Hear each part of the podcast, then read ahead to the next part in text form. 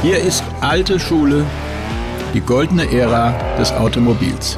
Hallo und herzlich willkommen zur alten Schule. Heute ein Special und ich habe schon viele Specials angekündigt, aber heute ist es wirklich special, denn ich freue mich ganz besonders, dass wir bei BMW zu Gast sein dürfen im Rahmen des 24-Stunden-Renns hier auf der wunderbaren Nordschleife, die sich gerade nicht in bester Wetterverfassung zeigt, aber wir sind hier trotzdem zum Feiern und zwar 50 Jahre BMW M.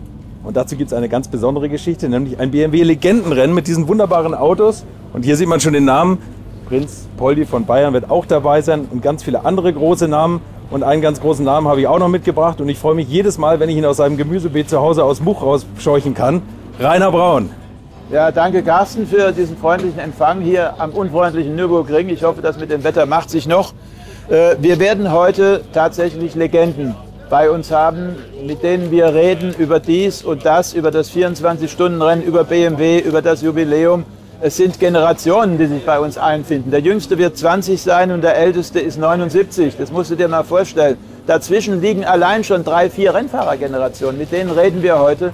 Und ich freue mich da richtig drauf, weil es sind alles Leute, die bis auf den 20-Jährigen natürlich, die mich begleitet haben durch mein Motorsportleben, durch mein Reporterleben und äh, ich freue mich auf einen Johnny Cecotto und auf einen Jochen Maas und auf einen Dirk Adorf. Das ist das Nesthäkchen, das ist der jüngste von allen. Muss man sich mal vorstellen. Bei den richtig gestandenen. Dirk Adorf ist zwar ähm, mit 52 noch, wie gesagt, äh, richtig im Futter, was auch hier dieses M2-Rennen angeht, aber er ist kein richtiger Rennfahrer mehr. Er ist eigentlich ein, ein Kollege von mir, nämlich in erster Linie Fernsehmann. Und der macht das Fernseh- der fantastisch, macht das ne? Also man hört da hört man gerne zu. ja. Und ähm, er ist außerdem Betreuer der BMW Junioren, der neuen, die ja nur eine Sensation sind für mich, was Reden. die drei aufführen. Reden wir mit Max Hesse drüber und natürlich mit Jochen Nerpasch, der das ganze Programm So angefangen hat und nicht nur das, der hat ja so viel gemacht. Die MGMH gegründet, er hat die Artcast gemacht. Mal sehen, was man ihm heute entlocken kann, alles. Den Jochen Nerpasch habe ich seit 1962 durch den Motorsport begleitet. Stell dir das bitte mal vor. Und heute sehen wir uns wieder. Der Mann ist 83, ich bin ein Jahr jünger. Ja, also, was willst du mehr? Das ist was für Gänsehaut heute. Ja, absolut. Franziskus van Meel, der aktuelle M-Chef. Also wir spannen hier heute einige Bögen und ich freue mich ganz besonders drauf. Äh, danke Rainer, dass ich dich hier nochmal aktivieren durfte. Also ich freue mich tierisch und äh, da hätte ich jeden Termin abgesagt dafür. Das muss jetzt sein, das machen wir jetzt. So soll es sein. Alles klar, viel Spaß. Also, wir kommen zu unserer ersten Runde und ich freue mich ganz besonders über Franziskus van Meel. Vielen Dank, dass Sie da sind. Und Jochen Nerpasch, den Gründungsvater der BMW M vor 50 Jahren.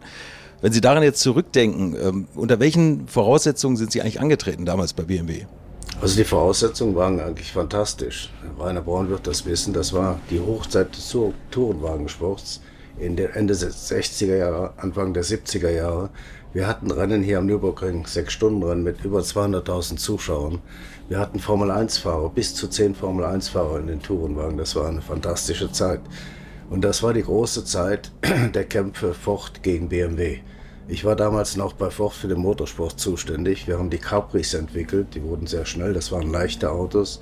Wir haben gewonnen und wir haben die BMW Coupés, das waren damals die 2800 CS Coupés, geschlagen. Ähm, wir haben die Europatourenwagenmeisterschaft gewonnen 1971. Und dann bekam ich plötzlich einen Anruf im Januar 1972 von Bob Lutz. Der hatte gerade gewechselt von General Motors zu BMW, hat das Vorstandsressort Vertrieb, Marketing und damit auch den Motorsport übernommen. Und er rief mich abends an und sagte, also ich kann das nicht äh, sehen, dass unsere Autos von den Capris geschlagen werden. Wir müssen unsere Motorsportorganisation neu organisieren, ob ich denn Interesse hätte, da mitzumachen. Und das war der Anfang. Ich habe dann lange überlegt, war für mich eigentlich, die, meine erste Reaktion war, warum soll ich gehen? Bei Ford haben wir, die best, haben wir das beste Auto, wir haben das beste Fahrerteam. Ähm, warum soll ich jetzt nach München gehen?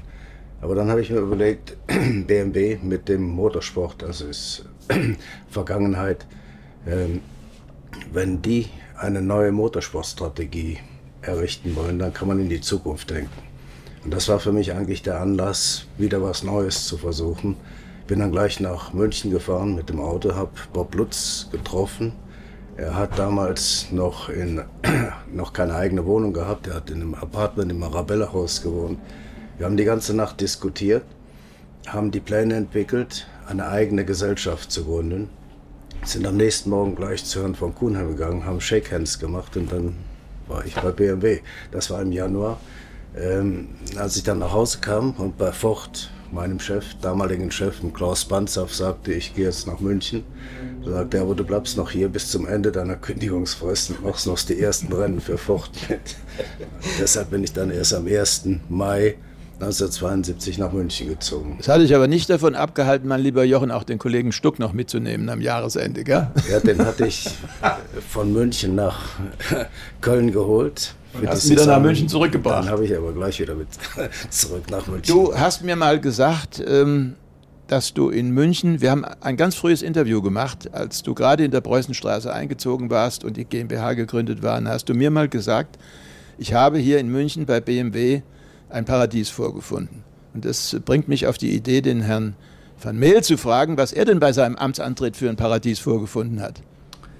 Ja, ich hatte eine ähnliche Geschichte äh, wie der Herr Nerpasch, nur anders. Ich war ja noch Geschäftsführer der Quattro GmbH und auch für das Thema Kundensportler zuständig. Ähm, und der Herr Dies ist mit mir ins Gespräch gekommen, damals war er noch bei BMW, ob ich mir denn nicht vorstellen könnte, die M GmbH zu machen. Äh, und ich habe spontan gesagt, das mache ich ab sofort, wenn es geht, äh, weil das, ist der stärkste Buchstabe der Welt. Und das ist auch eine Marke, die schon sehr lange sich selbst sehr treu ist und sehr, sehr authentisch ist. Ähm, und was mich nur ein bisschen beunruhigt hat am Anfang, war dann noch die Aussage, aber wir haben jetzt auch BMW i. Und äh, dein Job wird auch sein zu gucken, wie geht das dann mit M eigentlich weiter, wenn i jetzt so groß wird. Und ich habe gesagt, naja, Vielleicht ist es ja alles gar kein Widerspruch, aber M bleibt schon der stärkste Buchstabe der Welt und äh, wir haben dann vereinbart, ich lege jetzt los und guck einfach mal, was wir aus M machen können. Aber es war gar nicht so schwierig, weil die Geschichte aus dem Motorsport kommend, der Übertrag in die Serienfahrzeuge, das war so ein einmaliges BMW M-Thema und zwar schon sehr lange, von Anfang an, dass es ja eigentlich logisch ist, wie man auch weiterhin erfolgreich sein kann und immer mehr von diesen schönen Autos machen kann und im Motorsport erfolgreich. Also es muss Ihnen ja von Anfang an gut gefallen haben bei der MGMBH, denn Sie sind jetzt schon zum zweiten Mal jetzt da. Sie hatten ja mal eine kurze Pause und haben dann die Entwicklung eines anderen Modells beaufsichtigt sozusagen und jetzt sind Sie wieder zurückgekehrt und sehen vor allem einen erfolgreichen M4 äh, GT3 der am letzten Wochenende, also das war für mich fast unfassbar, an zwei Fronten gewinnt der jeweils zweimal und das auch noch mit derselben Teamführung. Ich glaube, war ein Schubert-Auto ja. jeweils. Und äh, die Junioren haben überdies auch, äh, das sollte man nicht vergessen, hier bei dem Vortraining, bei der Qualifikation, äh, die hätten wahrscheinlich auch zweimal gewonnen, wenn der eine nicht, das eine Auto nicht noch 60 Sekunden oder 30 Sekunden drauf bekommen hätte. Also das ist schon ein Wochenende gewesen für euch. Da kann man nur sagen, alle Achtung. Ja. Also ähm, man kriegt ja schon fast ein bisschen Angst nach so einem Wochenende, zumal es ja unmittelbar vor einem 24-Stunden-Rennen ist. Ähm, aber wir sind äh, trotzdem happy. Der Thorsten Schubert lief hier durchs Fahrerlager mit einem Smile von Ohr zu Ohr. Ja, äh, also mehr, mehr, ja, mehr ging ja nicht. Äh, also der war total glücklich. Ähm, und wir natürlich auch. Jetzt wird es halt spannend äh, beim 24-Stunden-Rennen. Aber die Autos sind gut, die Fahrer sind gut, die Teams sind gut. Wir sind guter Dinge, aber es sind halt 24 Stunden. Ein wichtiges Thema war ja auch besonders von Ihnen die Jugendförderung oder die Nachwuchsförderung. Jetzt kommen wir gleich mal auf das erste Thema der BMW Junioren. Äh, wie ist die Idee entstanden und, und wie hat sich das verändert, die Nachwuchsförderung bis heute? Ich meine, Sie betreuen ja auch die aktuellen Nachwuchsfahrer.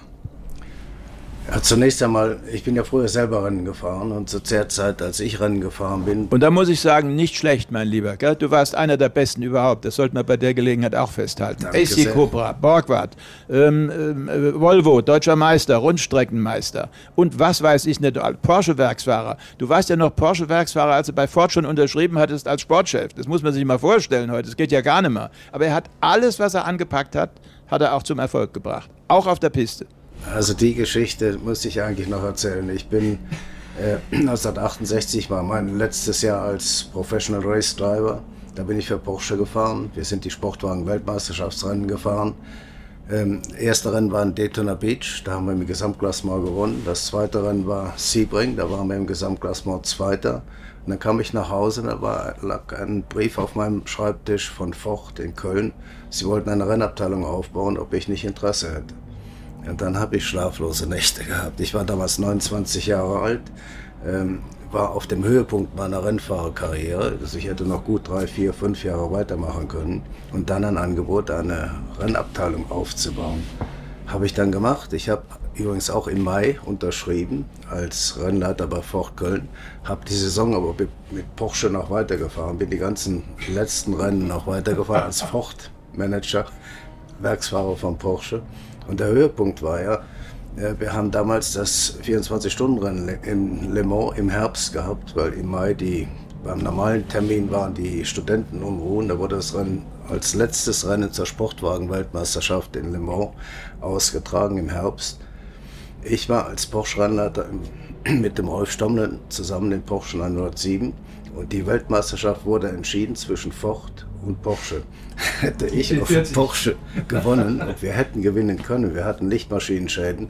Rolf Stommel hat noch die schnellste Runde gefahren. Immerhin sind wir noch Dritter geworden. Aber hätten wir gewonnen, hätte ich als Ford-Rennleiter ähm, die, also die, die Ford-Weltmeisterschaft kaputt gemacht. Das kann man sich halt gar nicht mehr vorstellen. Ein schöner Einstieg gewesen. Wirklich, ja. Eine Mega-Geschichte. Ich muss noch mal, ehe ich es vergesse, Jochen, muss ich noch mal ähm, auf das Jahr 73 zurückkommen. Das war praktisch nach deinem Einzug in der Preußenstraße dein erstes volles Jahr bei BMW. Äh, du hast dann äh, mit eigenen Waffen das Auto geschlagen, was du selbst mit dem Martin Braungart auf die Schiene gesetzt hattest, den Capri RS.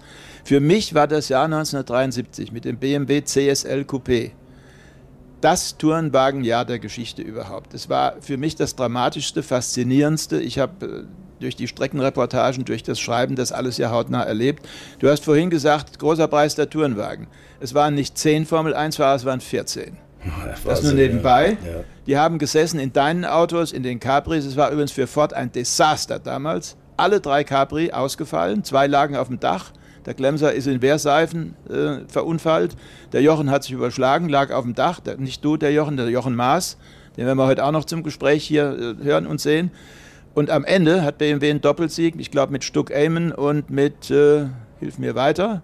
Ähm, das war, glaube ich, der Niki Lauda mit dem äh, mit dem äh, Hans-Peter Jost. Ja, genau. Ja. Ja. So, und ähm, ich wollte sagen, dass das für mich ähm, das Erlebnis schlechthin in Sachen Tourenwagen war. Ist bis heute für mich nie getoppt worden. Ich weiß nicht, ob du es genauso siehst.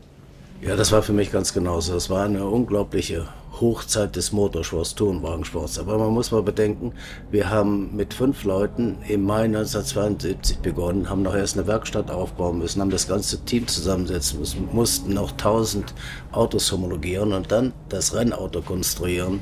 Und bereits im ersten Jahr haben wir die Fords geschlagen. Das war für mich ein super Erfolg. Aber das ging natürlich nicht gleich äh, die ersten Rennen waren noch schwierig, da haben die Capris noch gewonnen. Du wirst dich erinnern, in Monza, da sind wir noch ein bisschen hinterher gefahren. Da sind wir noch mit dem 3,2 Liter Motor gefahren, mit dem Zweiventiler. Und hier zum 24, zum 6-Stunden-Rennen hier auf dem Nürburgring, da haben wir die Evolution gezündet, haben den größeren Motor eingebaut und haben vor allem die, die Aerodynamikteile homologiert. Von dem Tag an sind, glaube ich, unsere Autos nicht mehr geschlagen worden. Die sind heute noch Kult, die CSL, das will ich dir sagen. Auch im historischen Sport. Die Leute stehen davor, jüngere Jahrgänge, ältere sowieso. Die, die haben Gänsehaut, wenn sie vor diesem Auto stehen. Ich übrigens auch, weil das erinnert mich an die schönste Zeit, die ich je an der Rennstrecke erlebt habe. Ja, war eine tolle ja. Zeit. Und wie du sagst, mit das, das halbe Formel 1-Feld ja. ist damals. Und dann kannst du gleich weitermachen mit den Junioren 77, gell? Das ist der nächste Fall. Ja. Der hatte ich aber viel Nerven gekostet. Das, das wollte ich gell? noch sagen. Ich bin ja früher selber Rennen gefahren und zu der Zeit, als ich Rennen fuhr, gab es keine Physiotherapeuten an der Rennstrecke. Ich hatte mal einen Unfall in Daytona und war in Gips und habe dann meinen Arzt gefragt, was ich da machen kann, um wieder fit zu werden. Da sagt er, ja, wieso, beim Motorsport, da machen doch die Autos die Arbeit. Der Fahrer muss ja nur bremsen und lenken. Und das war das Erste, was ich gemacht habe, als ich ins Management ging, die Fahrer zu unterstützen. Und das haben wir dann bei BMW auch gemacht. Wir sind ja mit den Fahrern ins Fitnesslager gefahren. Wir sind zwei Wochen nach St. Moritz gefahren, haben trainiert und haben die Junioren damals über Winter technisch ausgebildet. Die haben auch Versuchsfahrten mitgemacht. Und das war uns einfach wichtig, junge Leute an den Rennsport heranzuführen. Und alle drei sind ja, haben Karriere gemacht, sind bis in die Formel 1 gekommen. Aber ich möchte jetzt übergehen zu dem diesjährigen Junior-Team. Da haben wir eine andere Aufgabenstellung. Früher haben wir beim ersten Junior-Team hatten wir die Fahrerförderung als solches im Blickpunkt. Und jetzt versuchen wir ein Team zu fördern, also nicht nur Junioren, sondern ein Junior-Team. Und die sollen zusammenbleiben. Und die haben auch zusammen angefangen. Die haben vor zwei Jahren, haben wir die nach Italien geschickt, zur Formula Medicine. Äh, das ist ein medizinisches Leistungszentrum. Da haben die zwei Monate lang trainiert, nicht nur physisch, sondern auch mental, sind auf die Saison vorbereitet worden und haben da schon im Team zusammengelebt, in einem als Wohngemeinschaft. Sind dann hier zum Nürburgring gekommen haben am Nürburgring äh, Nürburgring haben wir gewählt, weil das die schwierigste Rennstrecke der Welt ist. Und wenn Fahrer diese Rennstrecke beherrschen, sind sie überall gut. Die sind dann im Nürburgring hier in das äh, Feriendorf von Lindner Feriendorf eingezogen, auch wieder zusammen als Team und haben begonnen mit einem 240i in der kleinsten Klasse. Man muss ja erst die Lizenz fahren. Haben nach drei Rennen ähm, die Klasse gewonnen, sind dann aufgestiegen ins GT4 und haben wiederum nach drei Rennen im letzten Jahr, im vorletzten Jahr beim 24-Stunden-Rennen die GT4-Klasse gewonnen und sind dann aufgestiegen in die GT3. Also unsere Zielsetzung ist hier, die drei als Team zusammenzuhalten. Denn wenn man sich vorstellt, die normalen Teams, die Langstrecken fahren, die werden von Rennen zu Rennen oft mit verschiedenen Fahrern zusammengesetzt. Und bis sich die Fahrer ihre Fahrzeuge abgestimmt haben, bis sie sich einig sind, vergeht viel Zeit. Und unsere Leute sind als Team groß geworden, die kennen sich, jeder kennt seine Stärken, die äh, wissen genau, wer was kann und die sind deshalb als Team wenn sie sich so weiterentwickeln wie bisher, wahrscheinlich schwierig zu schlagen in der Zukunft. Höchstwahrscheinlich. Das Ergebnis von diesem Rennen, das sehen wir jetzt noch. Wir sind jetzt vor dem 24-Stunden-Rennen. Gibt es eigentlich in diesem Dreier-Team irgendwie so eine Art Teamleader oder hat sich da jemand rauskristallisiert über die letzten Jahre? Ja, ich meine, das Schöne ist, die drei, die leben ja zusammen. Das muss man ja auch aushalten. Die schaffen das und die sind gut, sind aufeinander abgestimmt. Ja, Leader, ich würde sagen, jeder hat seine Qualitäten. Ähm, der Teamleader, sagen wir so, der Gruppenleader ist für mich der Max. Der ist der Deutsche, wir leben hier in Deutschland, der hat irgendwo seine Lead-Funktionen, die anderen organisatorisch richten sich nach ihm. Aber ansonsten haben die alle drei verschiedene Ausgangsbasen. Der äh, Neil, der Amerikaner, ist ein Formelmann. Der Dan, der Engländer, ist, hat Porsche Carrera Cup gewonnen. Und der Max ist ein Tourenwagenfahrer. Und alle drei haben eine andere Herkunft und alle drei entwickeln sich jetzt gemeinsam. Die gehen ja die Rennen, jedes einzelne Rennen, jede einzelne Runde durch und korrigieren sich und als Team arbeiten sie intensiver und schneller. Man muss sich vorstellen, die haben bisher 13 GT3-Rennen gefahren und sind jetzt schon ja, mit der Spitze also als Maßstab. Ähm, dagegen haben andere, die jetzt hier an der Spitze fahren, die haben ja in der Zeit bis zu 50, 60 rangefahren. Also die haben noch Nachholbedarf. Das zeigt eigentlich das Potenzial dieser, dieses Junior-Teams. Jochen, darf ich mal äh, kurz einhaken? Äh, was mir unbedingt wichtig ist, nochmal ähm, klarzustellen, dass du mit 83, ich hoffe, die Altersangabe stimmt, dein insgesamt viertes Junior-Team führst. Ähm, ich finde, das ist eine Lebensaufgabe. Nochmal zum guten Schluss. Besser kann es nicht kommen. Und du weißt ja, dass du mit allen Junior-Teams erfolgreich warst. Mit dem ersten, mit dem zweiten, mit dem dritten, mit dem vierten. Es waren nicht alles BMW-Junior-Teams, aber immerhin davon zwei. Nämlich das erste und jetzt das letzte. Ähm, Warum das letzte? Wie? Naja, bitte gern. Also wenn du 85 bist und der Herr Van, Van Mel noch mal Geld raustut, dann machen wir noch mal Junioren. So ist das ja nicht. Ich wollte dir übrigens noch sagen, dass einer deiner Junioren genau da wohnt, in den USA, wo dein früherer Assistent wohnt, nämlich der Kollege Verhegen, der wohnt in Morrisville in North Carolina. Weißt du, wer da auch wohnt? Der Mike Granefuß. Der wohnt da. Der Kollege wird übrigens 85 demnächst. Dein alter Assistent, dein Nachfolger in Köln und der Mike, äh, mit dem ich immer wieder Kontakt habe, der guckt ganz genau zu, was wir hier in Deutschland machen. Der interessiert sich noch immer dafür. Und der hat, der ist ja ein echter Amerikaner inzwischen mit Staatsbürgerschaft und der hat vor allem auch äh, eine Karriere gemacht, die wir ihm alle gar nicht zugetraut hätten. Der wurde Ford-Weltdirektor. Das können wir ruhig bei BMW auch mal sagen, das macht gar nichts. BMW ist im Moment so erfolgreich, das ertragen die. Gell? Herr van Mehl, jetzt habe ich gerade ein Zeichen bekommen, Sie müssen weiter. Ähm, ich hätte gern mit Ihnen nochmal über die Zukunft gesprochen, vielleicht holen wir das an anderer Stelle nach. Es gibt bei mir eine Tradition und zwar immer die letzten 50 Liter. in der alten Schule, wo drin man die verbrennt. Heute sitzen wir bei BMW M, feiern 50 Jahre BMW M. Wenn Sie nochmal 50 Liter Sprit hätten, in welchem BMW M-Modell würden Sie die verfahren? Im M1. Ha, da, Bravo, da, bravo. das ist ja die richtige Antwort hier. Da, das. Und Sie, Herr Nerpasch? Im M4 CSL. Als wäre es abgesprochen gewesen. Übrigens, Das ist ganz der, ehrlich. der M1 ist auch noch ein Werk vom Jochen Nerpasch. Wollen wir auch noch mal schnell in Erinnerung bringen, gell? ja, ja. Vielen Dank, dass Sie sich die Zeit genommen haben. Ganz viel Erfolg jetzt für das Rennen. Danke. Und, und äh, auf die nächsten 50 Jahre.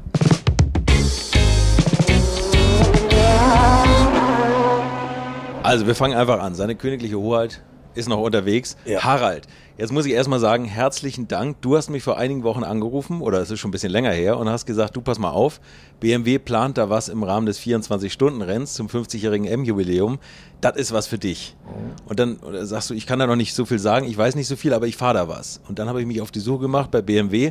Rainer war parallel, irgendwie hast du auch Bescheid gewusst. Also herzlichen Dank, ohne dich würden wir hier nicht sitzen. Ich habe ich ich hab hab nur sofort mein gewusst, weil er mir Bescheid ich habe sofort hat. mein Badehandtuch hier auf das Sofa raufgelegt, irgendwie und schon mal die Liege besetzt. Und jetzt geht's los. Guck mal hier, das Licht geht an. Hoheit, reinkommen. Wenn ich das gewusst hätte, dass du da bist. Rainer, das freut mich, dass du da bist. Ja, ich freue Aber mich es auch. hat mir kein Mensch gesagt, dass du da bist. Ja, das ist Überraschung, Überraschung. Aber was für eine Überraschung. Viel schlimmer. Erstmal müsste, müsste ich natürlich seine königliche Hoheit Leopold Prinz von Bayern begrüßen. Poldi, Mensch, das ist so toll, dass du, dass, dass du endlich mal vor einem alte Schule-Mikrofon sitzt. Ja. Wir haben uns schon so oft gesehen und so oft angesprochen. Also jetzt sagen wir es nochmal in die Kamera, weil ich ohne Ende Mails bekomme, wann du denn mal bei mir zu hören bist. Das Ehrlich machen wir, wahr? oder? Ja, ohne Ende. Wirklich. Verstehe ich also, gar nicht. Natürlich. Die wollen alle wissen, wo du deine Rolex versteckt hast am Ring. Ja, ja, ja das, du schon suchen in, wieder das war unten? übrigens gar keine Rolex. Das ist immer die Leute sagen, es ist eine Rolex gewesen. Es war eine MCM-Uhr. Ach so, na dann ist konnte ja gar nicht damals so schlimm. eine Uhr gar nicht Ich suche immer nach einer Rolex, eine MCM habe ich schon dreimal wieder übers Gebüsch geworfen. Ja, schon aber, aber, aber es war auch keine schwedische Uhr, weil es war am Schwedenkreuz. Ui. Der Austritt war ja brutal. Also ist jetzt nochmal festgehalten, wir machen irgendwann nochmal einen Podcast, oder? Ja, auf Nur jeden wir Fall, zwei beiden, ja. ohne die beiden Störenfriede da. So, So. aber jetzt muss man sagen, es gibt natürlich einen, der hat euer beider Leben komplett im Kopf. Da kann ich nicht mithalten. Was soll ich jetzt hier sagen? Rainer, walte deines Amtes, bitteschön. Entlocke ihn noch ein paar Geheimnisse. Ja, ich danke dir, mein Lieber. Wir haben hier sitzen ähm, 157 Jahre Vollgas in der Addition vom Alter her. Wir haben hier sitzen den Herrn Groß mit 50 Jahre Rennsport, ungefähr ganz locker über den Daumen. Und äh, Freund Poldi übertrifft dich noch, der hat fast 60 Jahre am Buckel. Den habe ich 62, 63 im schwarzen Minis erstmal beim Spessartbergrennen Oh ja. kommentiert, sehr äh, respektvoll. Seine königliche Hoheit Leopold Prinz von Bayern. Da kam dann nach dem Rennen zu mir und hat gesagt, weißt du was, mein Freund, sag Poldi zu mir und das ist es dann und so ist es bis heute geblieben. Ja. Ja. Wunderbar.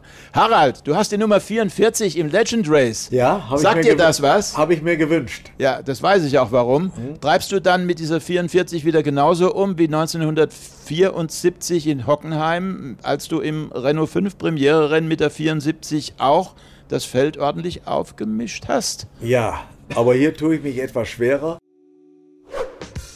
Würdet ihr eigentlich auch so gerne wie ich manchmal neue Länder mit einem Oldtimer erkunden, aber ihr scheut euch die lange Anreise auf Achse oder die teuren Transportkosten?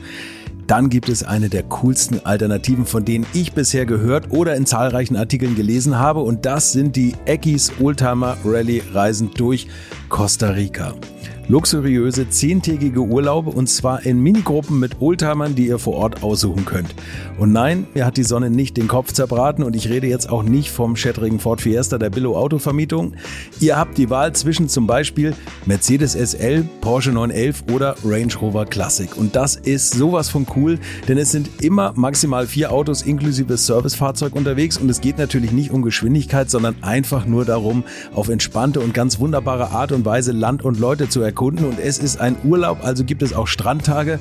Und wer schon mal in Costa Rica war, der weiß, dass es ein sicheres Reiseland ist mit grandioser Flora und Fauna, mit Vulkanen, Regen und Nebelwäldern und irren, irren Stränden. Und mit den Fotos könnt ihr auf Instagram noch die Freunde zu Hause richtig neidisch machen. Ist ja auch nicht ganz unwichtig heutzutage. Schaut es euch auf jeden Fall mal im Netz an. Und als ich das erste Mal auf der Seite war, konnte ich es gar nicht glauben, dass jemand sowas organisiert.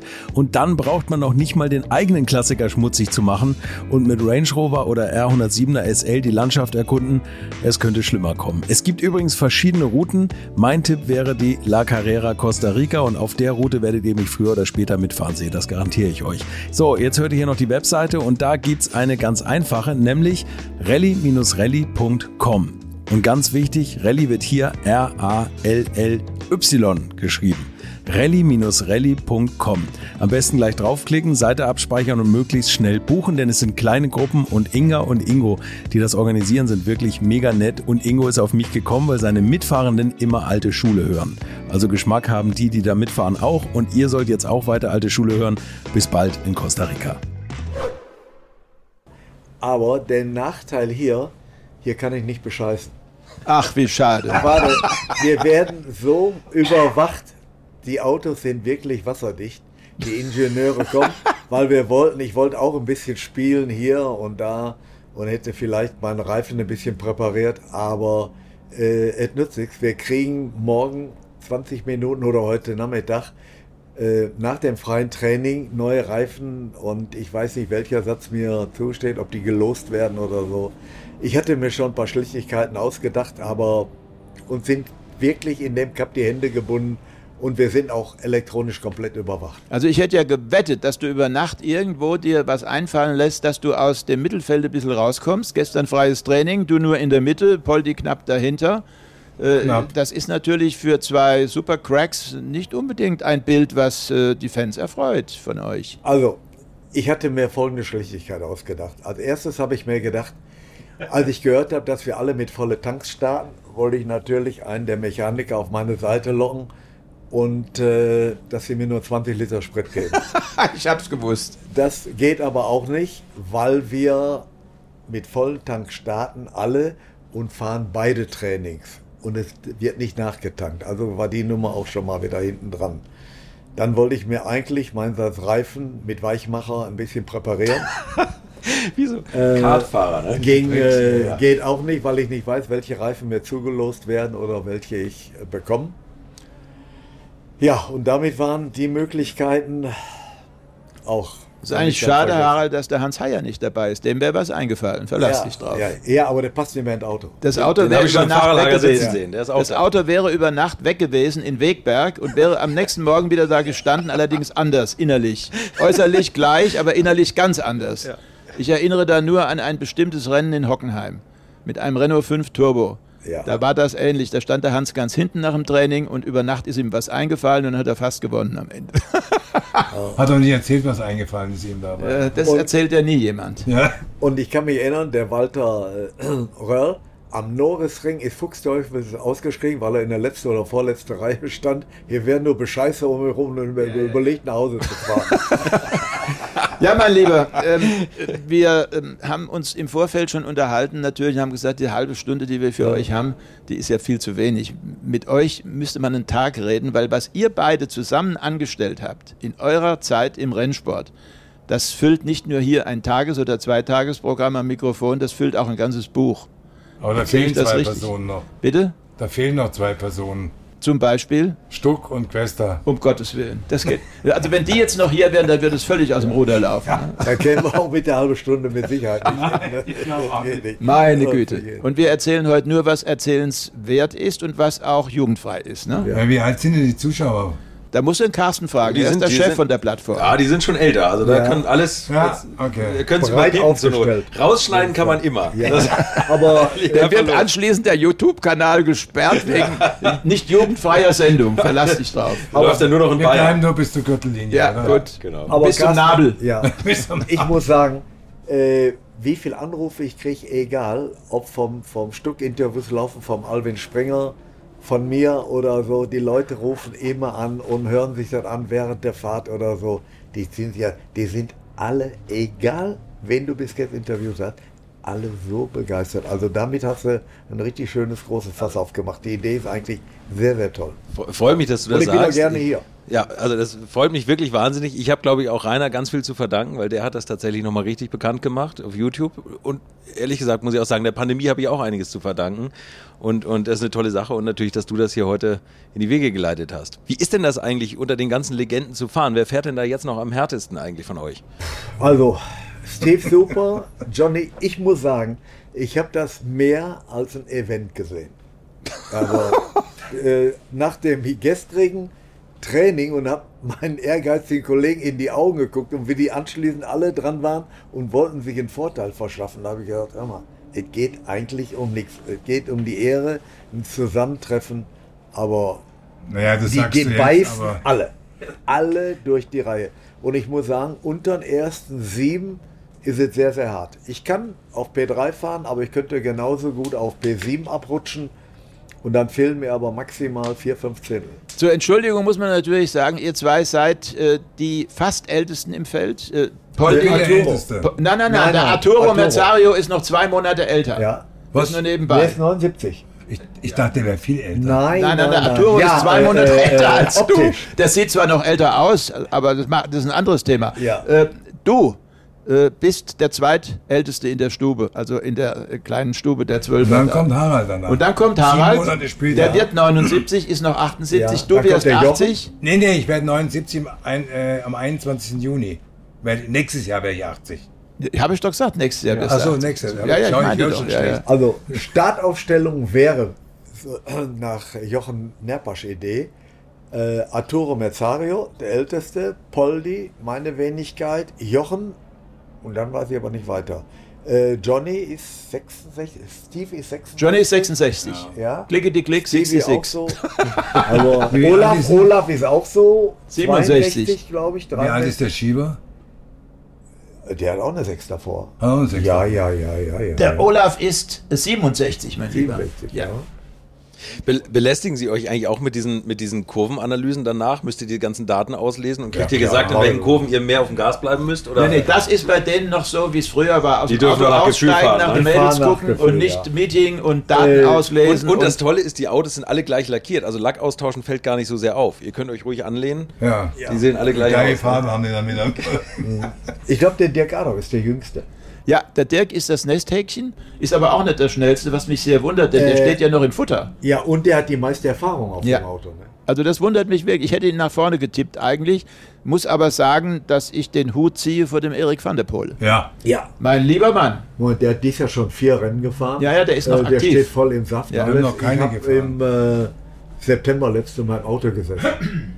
Aber das war mir klar. Erik hatte ich voll auf der Liste. Das ist so ein ruhiger, so ein Und der Bill. Oberlin, den darfst du nicht Ja. vergessen. Ja, der ist oh ja. auch wahnsinnig Die. Speerspitze von BMW Ja, in den ja, ja. USA, gell, seit Ja. Menschengedenken. Ja, ja, ja, Unglaublich, der ja, Typ. ja. Alles dort gefahren. Sebring. Daytona, äh, Le Mans auch noch mit dem V12, glaube Ja, ich. ja. Der Aber- wollte schon sein ganzes Auto umbauen. Poldi, wenn ich dich so angucke, du bist ja nur BMW Inventar, so kann man das wohl sagen. Ne? Du hast heute einen Vertrag als Markenbotschafter für BMW, fährst noch historisch für BMW, für dich und ansonsten machst du ein schönes Leben am Starnberger See. Ne? Naja, gut, es äh, gibt noch viele andere ähm, Dinge, die ich zu, zu tun habe. Einmal die Familie repräsentieren, dann habe ich diese ganzen Clubs, Schützenvereine und äh, dann bin ich, da bin ich Protektor, dann bin ich vom Special Olympics, der Präsident in Bayern, im. Ich könnte jetzt die ganze Latte auf, äh, aufzählen, aber ähm, was bei mir halt ist, äh, bisschen schwierig, oder ich erzähle es mal so, ich habe ja eine große Verantwortung zu Hause, auch gegenüber meiner Familie, meinen Kindern. Und ähm, ich muss sagen, für mich ist eigentlich der Motorsport immer was ganz Besonderes gewesen. Und für mich ist aber auch der Motorsport nicht mehr so, wie ich es vor, vor zehn Jahren betrieben habe, weil ich sehe das alles so mehr, ich muss ja nicht mehr beweisen, wie schnell ich bin. Ich möchte einfach Spaß haben und Freude haben und wenn dabei irgendwie eine Platzierung rauskommt, dann freue ich mich. Es gibt ja andere, die auch genauso denken, aber dann ziehen sie den Helm auf und dann ist alles anders. Also Ja, die, auch ich kenne da auch ein paar. da kenne ich auch Ja, ja. mal, äh, Sitzt da musst du denn reagiert noch, gar nicht. Musst du denn immer noch, Poldi, äh, wenn Könige und Fürsten heiraten, da antreten mit der Frau Gemahlin zu den Hochzeiten und zu den Jubiläen? Ja, es gibt natürlich eine ganz enge Verbindung zum schwedischen Königshaus. Äh, der Karl Philipp ist der Sohn vom König von Schweden, das ist mein Patenkind. Und wir haben immer schon früher ähm, sehr viel Kontakt gehalten, weil der Onkel, Bruder meiner Mutter, hat die Schwester vom König von Schweden geheiratet, Prinzessin Birgitta. Und seitdem kenne ich den Karl Gustav, kenne ich seit seinem zwölften Lebensjahr und ähm, dazu ist er immer, deswegen ist immer so eine gute Verbindung zu dem schwedischen Königshaus und wenn natürlich irgendwelche Anlässe sind, dann fliegen wir rüber nach Stockholm und wohnen auch im Schloss und haben immer große Freude, wenn wir dann die ganzen anderen äh, Königshäuser treffen und so ist es eine große Familie und ja, ich freue mich immer wieder, ihn zu sehen, den König und die Königin und sie habe ich das erste Mal 1972 bei der Olympiade in München kennengelernt als Hostess und seitdem verbindet uns eine große Freundschaft und wir, wir haben immer regen Kontakt. Ich möchte den Harald noch was fragen. Harald, du bist, glaube ich, der einzige Mensch auf der Welt, der um die 60 24-Stunden-Rennen gefahren ist. 61. 61. Also Daytona, ähm, Nürburgring, Spa, Dubai und was es alles sonst noch so gibt auf der Welt und du hast kein einziges gewonnen. Nein. äh, Nein, und, äh, nein. Ich habe teilweise Fehler gemacht, teilweise durfte ich auch nicht gewinnen. Ich sag dir eins, hier am Nürburgring 1988, deutsches Team, Lucky Lindner mit seinem Team, Heger, Mantai, Groß. Uns Chaoten haben sie nicht die Chance gegeben, dass wir am anderen Morgen noch dabei sind. Bis 3 Uhr am Nachmittag ist das Auto perfekt gelaufen und es hat sich nur vor mir ein Auto gedreht, den habe ich leicht angeschubst, war wirklich aber nur eine kleine Beule drin. Und ansonsten alles Picobello und wir haben immer die ganze Konkurrenz mit 60, 80, 100 Sekunden in Schach gehalten. Und dann hieß es auf einmal um 3 Uhr groß 1000 Umdrehungen weniger auf Ankommen. Ich sage, ihr könnt mich mal gerne haben. äh, vorausgegangen war aber, dass ich eine große Klappe hatte, habe dem Lucky Lindner, dem Alfred Heger und dem Olaf Manta versprochen, ich gehe als letztes rein. Oder habt ihr auch einen Arsch in der Hose und haltet euch dann nicht in der Ordnung? Ja, nicht so richtig. Und ich natürlich mit meiner großen Klappe habe ich gesagt, okay, ich muss ja noch einmal reinkommen zum Tanken. Ich bleibe aber sitzen, das Ding ziehe ich durch. Ja, und dann ist der Charlie Lamm, Gott habe ihn selig, immer wieder zum Wolfgang Peter Flor gegangen, hat gesagt, der Große ist immer noch 80 Sekunden vorne. Und ich war genau Höhe Adenauer Forst, das werde ich nie vergessen. Da brüllte Herr Flor in den Funk rein und hat mich zusammengeschissen. Aber wirklich, ich musste meine Gänge neu sortieren. Und dann habe ich anderthalb Runde gebraucht, um zu überlegen, was machst du jetzt?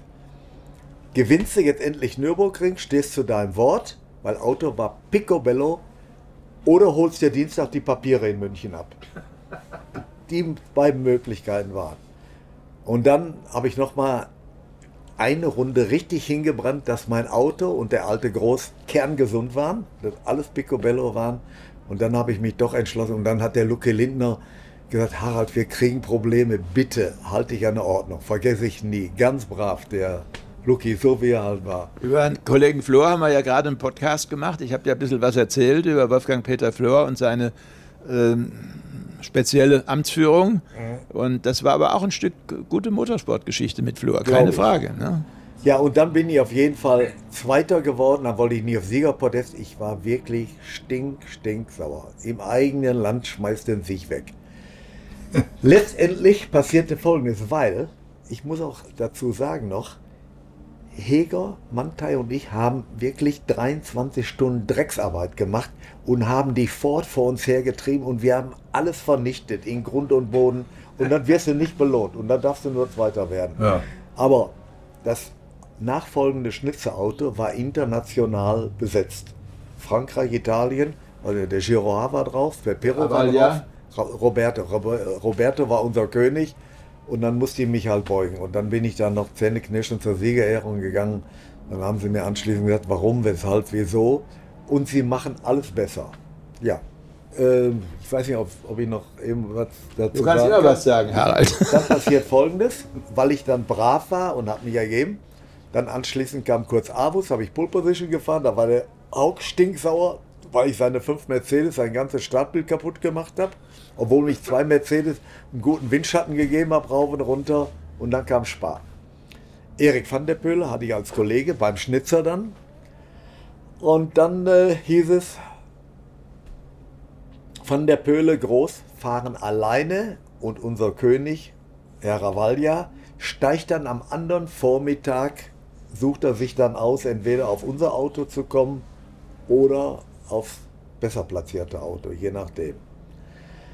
Der Herr Ravaldi hat sich dann für das andere Auto entschieden, hat dann Probleme gekriegt, aber konnte nicht mehr umsteigen auf unser Auto. Und der Erik und ich, das kann ich euch sagen, 20 Stunden bis dahin, 21 Stunden alleine, die ganze Nacht die Drecksarbeit gemacht.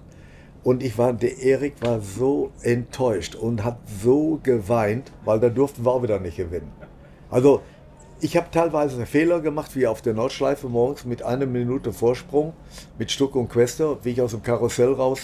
Ich glaube, da musstest du fliehen, da musstest du aber fliehen von hier, das sind sie dir nachgestellt, ja, Quester und aber Co. ich habe keinen Fehler gemacht. Ausgang Karussell, statt ein Auto quer auf der Straße bei widrigen Umständen. Ich sehe das dunkle Auto und er hatte alle Lichter aus, um den wohl neu zu starten. Ich habe vielleicht auch einen Moment gepennt und bin dann nach rechts ausgewichen, als ich ihn gesehen habe und auf der nassen Wiese habe ich ein Auto verloren. Ja, ist halt so. Kommen wir zum Ende. Ja. Ähm, sonst kriegen wir mit der Zeit hier ein Problem, weil wir wollen noch ein paar Ründchen mehr machen. Ähm, Du hattest eine Frage an mich. ich hatte noch eine Frage. Ja. Wie äh, glaubst du jetzt, dass dieses äh, Race of Legends mit den M2s äh, verläuft, so von der Kampfhandlung her?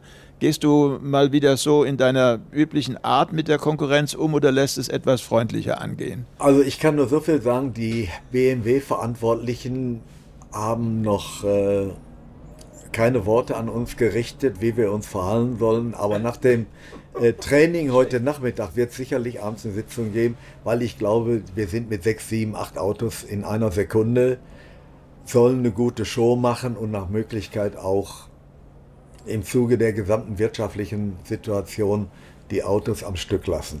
Ich werde sicherlich dem Adolf dem einen oder anderen mal einen verpassen, äh, damit ein bisschen Stimmung kommt. es muss ja kommen. Und äh, mit Steve und Johnny ein bisschen, die sind unempfindlich. Und ansonsten werde ich mich Strapazierfähig. um den M-Chef, um den Frank kümmern und um Poldi ein bisschen. Äh, es ist hier ein tolles Event und ich muss sagen, ob ich hier jetzt Vierter, Sechster, Siebter werde, ist eigentlich egal. Aber in der gesamten Truppe Das glaub ich hier zu fahren. Ja, ich werde schon die ersten fünf, sechs Runden äh, beißen und Gas geben und ein bisschen alles äh, vielleicht schrubbelig machen. Aber ähm, Gewinner, das ist schwer. Also mein Traum ist, oder, oder ich, ich werde so beißen, dass ich natürlich leider auch mit völlig legalen Mitteln, äh, wenn ich äh, P5 habe, aus dritte Startreihe starte, zweite Startreihe, Glückstreffer mit ein, zwei Zehntel, da wäre ich sehr zufrieden. Poldi, hast du den Eindruck als Schlussfrage, dass die ganzen Freunde, die da mitmachen, ähm, auch im fortgeschrittenen Alter noch Ehrgeiz entwickeln oder machen die mehr Halligalli und Also Spaß? ich glaube, da sind schon einige Kameraden dabei, die Ehrgeiz entwickeln, hat ja der Harald schon vorweg gesagt. Äh, vorne, die, die ganz vorne stehen. Und ähm, ich finde halt, ähm, ich finde es die Idee einfach wunderbar, 50 Jahre BMW Motorsport und dann diese ganzen alten Legenden zusammenzubringen. Aber ich glaube nicht, dass, ähm, wenn die den Helm aufziehen, dann wird es wie die alte Zeit wieder geben. Und die werden dann natürlich jeder zeigen, wer da vorne ja. mitmischt. Ich muss dann dem Jochen Maas auch noch sagen. Ne?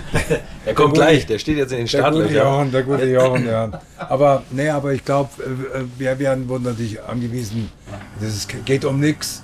Das ist ein Rennen, was, was Spaß machen soll und für die Zuschauer soll es irgendwie ein gutes Bild sein, wie der Harald schon gesagt hat, dass das Feld ein bisschen zusammenbleibt und nicht auseinanderzieht. Und das ist das Allerwichtigste und ich werde dafür sorgen, dass sie ein bisschen langsamer werden. Aber hat hier jemand per Fernsteuerung diese Kaffeemaschine in Betrieb genommen? das ist sensationell. Das zieht sich wie ein roter Faden durch meine Podcast, dass diese Automaten immer ein Eigenleben entwickeln. Das Das ist irgendwas unglaublich. unglaublich. fängt der an ja, und, und fängt an, sich durchzuschälen. So, jetzt äh, komme ich noch mit meiner. Ja, jetzt. Ich da glaube, drin. dass das Rennen äh, recht kompakt wird. Wir werden viel zusammen machen. Wir werden ein bisschen Ja, ich untereinander äh, spielen. Die ersten fünf Runden werden wir vielleicht alle beißen. Dann geht der Reifen automatisch eine Sekunde in den Keller. Keller, ja. Und ähm, ich werde mich aber ein bisschen um meinen Freund Poldi kümmern, habe ich ihm versprochen. Du machst mit Windschatten geben, schieben oder was heißt du das? zur Seite. Ja, Und, okay. äh, Der ist dann dein Erziehungsberechtigter, ja? ja. Wir werden uns schon nach Möglichkeit anständig verhalten. Also es wird bestimmt eine Riesenshow. Jetzt habe ich noch meine Ja, allerletzte ja. Frage. Carsten, es ist bitte. immer üblich, die letzten 50 Liter Sprit, in welchem Auto und auf welcher Strecke verfahrt ihr es? Und jetzt machen wir es heute mal, in welchem M-Modell macht ihr das? Wie was Ja. ja. Äh, In, in welchem BMW? M-Modell der Historie würdet ihr die letzten 50 Liter Sprit, so. wenn es keinen Sprit mehr gibt, die letzten 50 Liter verfahren? In welchem M-Modell? M1. M1, okay. M3. Auf welcher, Das ist der zweite heute schon. auf welcher Strecke? Auf welcher Strecke? Ja, Nordschleife. Nordschleife. Alles klar. M325 Evo, letzter Stand und, und von mir aus auch im Regen, weil der M3, der Evo, die letzte Ausbaustufe ne? war M1. ein Traumauto auf der Nordschleife. Ein, der also ein Nordschleife. wunderbarer Schluss. Harald ist auch der erste Sieger mit einem M3 in der DTM. Ja, genau. Stimmt? 87 erfolgreichsten, Hockenheim. immer noch dem erfolgreichsten Tourenwagen der Geschichte. Ja. Ja, und das ja. Auto vom Harald läuft noch heute bei den historischen. Und noch sehr Ralf erfolgreich. ist der Besitzer in Wiesbaden. Sehr, sehr erfolgreich. Aber ich ja. freue mich, wenn es morgen regnet. Du. Da freue ich mich schon. Morgen regnet es nicht. Morgen ist schön. Morgen ist schön. Da muss also, vielen Dank euch Gut, beiden. gerne. Wir sprechen uns nochmal hoffentlich irgendwann. Ja. Und, und äh, ja, ganz viel Erfolg beim Rennen, ganz viel Spaß. Ich, du denk dran, Harald, ich habe eine Kamera bei dir drin. Ja, ja, ja, da freue ich mich drauf. Ja, aber der Apropos schöne Kamera. Bilder liefert. Apropos Kamera, jetzt Rundum. machen wir, wenn wir hier durch sind, machen wir noch ein Bild von uns Ja, allen zusammen ja, ja, fürs Familienalbum, gell? Ja, ja. Das Okay. mache ich, das mache ich jetzt. Gut, also, Carsten. Bis Danke. später, weiterhin viel Spaß. Danke euch beiden. Ciao. Danke, gerne.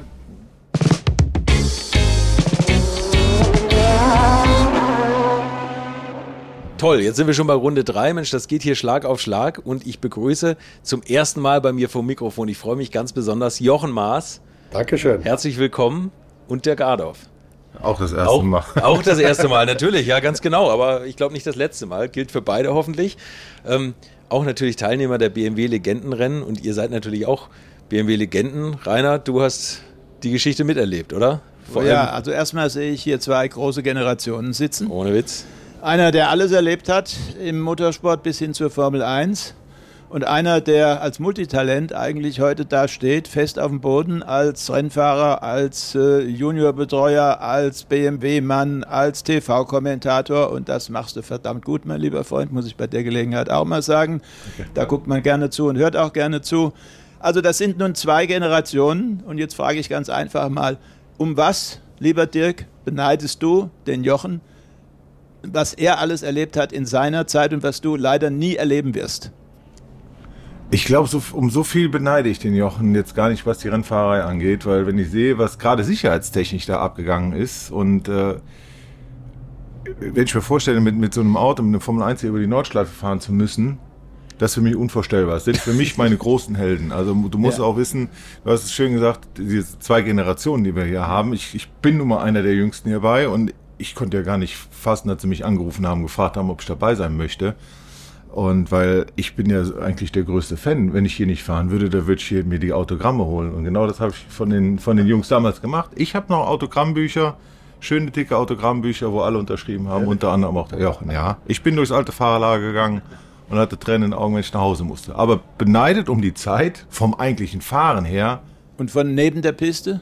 Da einiges. Also ich will nicht wissen, was da abgegangen ist. Da die Zeit, die vermisse ich, glaube ich, sehr. Alles nach dem Rennen, da wäre ich gern dabei gewesen. Also bei Jochen war, und Co. war es eigentlich so zu ihrer Zeit, äh, Training zu Ende ähm, und nicht Meeting und nicht Daten auslesen, sondern erstmal nach den Mädels gucken, gell Jochen?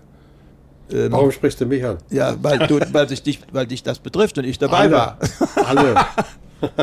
Alle wär gucken nach Mädels, hör doch auf. Das hat sich auch nicht geändert, Gott sei Dank. Und beim Dirk ist das heute so, wenn er Rennen fährt, dann heißt es nach dem Training erstmal Daten auslesen und Meeting und Strategiebesprechung und da bleibt keine Zeit mehr für Blödsinn nebenher. Ja, aber auch da war ich, glaube ich, so in der Phase, wo es diesen Übergang gab, äh, wo es sehr digital wurde, der Fahrer. Angefangen habe ich äh, und dann auch wirklich dank deiner Hilfe. Also um, um, um irgendwo 92, 93 rum, ne? ja, um, ja, ja, mit dem das- Opel Astra? Kann Ja, das da war ein bisschen später, aber dank deiner Hilfe. Astra, ne? Ja, mit dem Opel Ja. Astra. Erst mit einem, mit dem DTC. Cit- Citroën. Wir dann haben mit das dem übertragen damals bei Dreisat als Füllprogramm zwischen der Genau. Pause DTM, haben wir Ja. so einen kurzen Zuspieler gehabt. Ich kann mich erinnern, da habe ich deine ersten Rennen kommentiert. Ja, und ich kann mich dran erinnern, als ich in Essen auf der Motorshow stand 1992, hatte die Langstreckenmeisterschaft gewonnen mit dem Citroën AX mit 100 PS. Da war noch nichts digital, da war auch noch kein Meeting und noch keine Strategiebesprechung. Da hieß es einfach nur Vollgas, egal. Und ich bin zur Motorshow in Essen gekommen und habe gedacht, so, jetzt hast du die VLN gewonnen und jetzt äh, sagen sie dir alle, hallo, möchtest du nicht bei mir fahren? Und ich kam mir vor, ich kam mir vor wie vor so einem riesen, vor so einem riesen Schloss ich stand aber auf der Außenseite, hohe Mauern und es gab nirgendwo einen Eingang. Und ich hatte, ich wusste, ich war total planlos. Ich bin ja auch der Dirk vom Dorf. Ich komme aus einem Dorf mit äh, 250 Einwohnern und davon sind 150 Kühe. äh, ich war so naiv und da bin ich zu dir gegangen, weil ich habe deine Stimme gemacht, ich habe deine Übertragung gemacht und habe zu dir gesagt, Herr Braun, mein Name ist Dirk Adolf, können Sie mir helfen? Vor allem Herr Braun. Ja. So bin ich auch mal zu dir gekommen. Und, äh, und, und du hast mir geholfen. Ich weiß nicht genau, aber ich habe, glaube ich, ich habe irgendwo was gefunden und du hast, du hast den Adolf an der Hand genommen. Und dafür bin ich dir heute noch sehr dankbar. und dann äh, zurück zu den, äh, äh, da war noch nichts digital, aber dann war es so, äh, irgendwann kam die Zeiten, speziell der Nürburgring, der hat mich äh, weit nach vorne gebracht. Und äh, ich weiß nicht genau, das ist eine große Liebe, die wir beide haben. Da kannst du mich nachts erwecken, dann bringe ich dir das Auto auch meistens an einem Stück zurück. Und äh, als dann mal Überräder Motorsport, Pole Position beim 24-Stunden-Rennen, dazu bin ich zu BMW gekommen. BMW hat mir einen Traum erfüllt, das muss man auch ganz klar sagen. Ich bin so dankbar, dass die mich aufgenommen haben in, in Werksteam. Besser geht's für mich ja gar nicht. Das war meine Traumerfüllung und bin nach 13 Jahren immer noch da. Und aber dann habe ich irgendwann gemerkt, dass du Jungs auf dem Auto hast, die, die mächtig viel Gas geben, die ganz, ganz schnell sind. Und äh, da ist der, der Druck immer so ein Stück weit gewachsen und immer mehr auf Zeiten wurde geachtet. Und ich habe mir meinen Dash abgeklebt. Ich wollte meine Zeiten nicht wissen. Ich habe meinen Ingenieuren immer gesagt, ich, ich will sie gar nicht wissen, weil ich kann nicht mehr wie das, was ich jetzt gerade im Auto mache. Es bringt nichts, wenn du mir sagst, du musst eine halbe Sekunde schneller fahren. Das erhöht nur den Druck. Und ich habe mir meine Zeiten abgeklebt. Immer, ich hatte immer ein Tape dabei und habe mir erstmal meinen Dash abgeklebt. Und zur Not habe ich auch mal einen Funk ausgezogen. Weil genau das brauchte ich nicht. Und dann bei den Nachbesprechungen,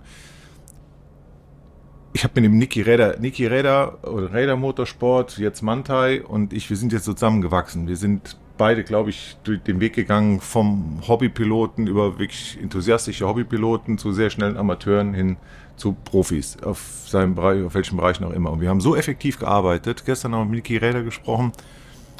Ich bin mit dem Auto rausgefahren. Wir haben nach der Hatzenbach das erste Mal gefunkt. Da konnte ich ihm sagen, wie das Auto sich anfühlt, weil nach der Hatzenbach weißt du, was mit dem Auto los ist. Ich brauche eigentlich nicht die ganzen Rest zu fahren. Ja. Bis zur Hatzenbach, das wirst du bestätigen. Nach der Hatzenbach weißt du, was mit dem Auto los ist. Dann haben wir noch auf der Tettinger Höhe gesprochen. Da weißt du schon, dass du für den Rest aufpassen musst. Genau, ja, oder du weißt, dass du ein gutes Auto hast. Und du kannst, du kannst den Jungs direkt sagen, was sie machen müssen. Ich bin reingefahren, die haben geändert, rausgefahren und so effektiv gearbeitet und so gut. Ja, und heutzutage hast du dann wirklich zweieinhalb Stunden Meeting. Da wird aber auch teilweise in diesen Meetings, muss man auch sagen, extrem viel gesagt. Aber bei rumkommt tut auch nicht viel. Und derjenige, der zu langsam ist, der erzählt besonders viel, weil er sich entschuldigen muss dafür, dass er nicht schnell genug ist. Ist das was, wo du, wo du gerade gesagt hast, du klebst dein Dash ab? Ich meine, du bist ja auch immer so ein bisschen Instruktor und nimmst ja die, die BMW Junioren an die Hand. Auf denen lastet ja ein immenser Druck. Also wenn, wenn man schon hört, das hat ja auch Nerpasch mal in einem früheren Interview gesagt, der, man hat die Zeiten beobachtet von frühesten Kartjahren ausgehend und immer geguckt, dass eine Steigerung da war. Das heißt also, die wussten auch gar nicht so richtig, dass sie unter Beobachtung standen. Wahrscheinlich haben sie es geahnt. Und der Druck, der wird ja nicht geringer. Also es gibt drei BMW Junioren, die wohnen zusammen, die werden als Team geformt. Wenn du jetzt mit denen redest, kannst du denen so ein bisschen Druck nehmen oder seid ihr da gefordert, da den Druck auf den Kessel zu lassen? Nee, also ich glaube, das ist genau unsere Aufgabe, genau diesen Druck eben zu nehmen und den, und den auch klar zu machen.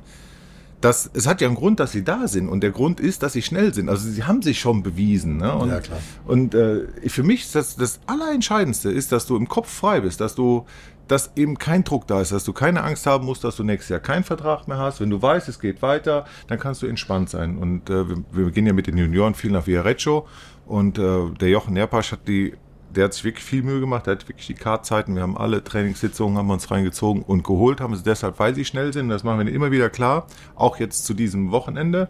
Unser Ziel ist ja, dieses Rennen zu gewinnen. Ob es klappt, werden wir dann wissen, vermutlich, wenn, wenn wir das sehen können, irgendwo.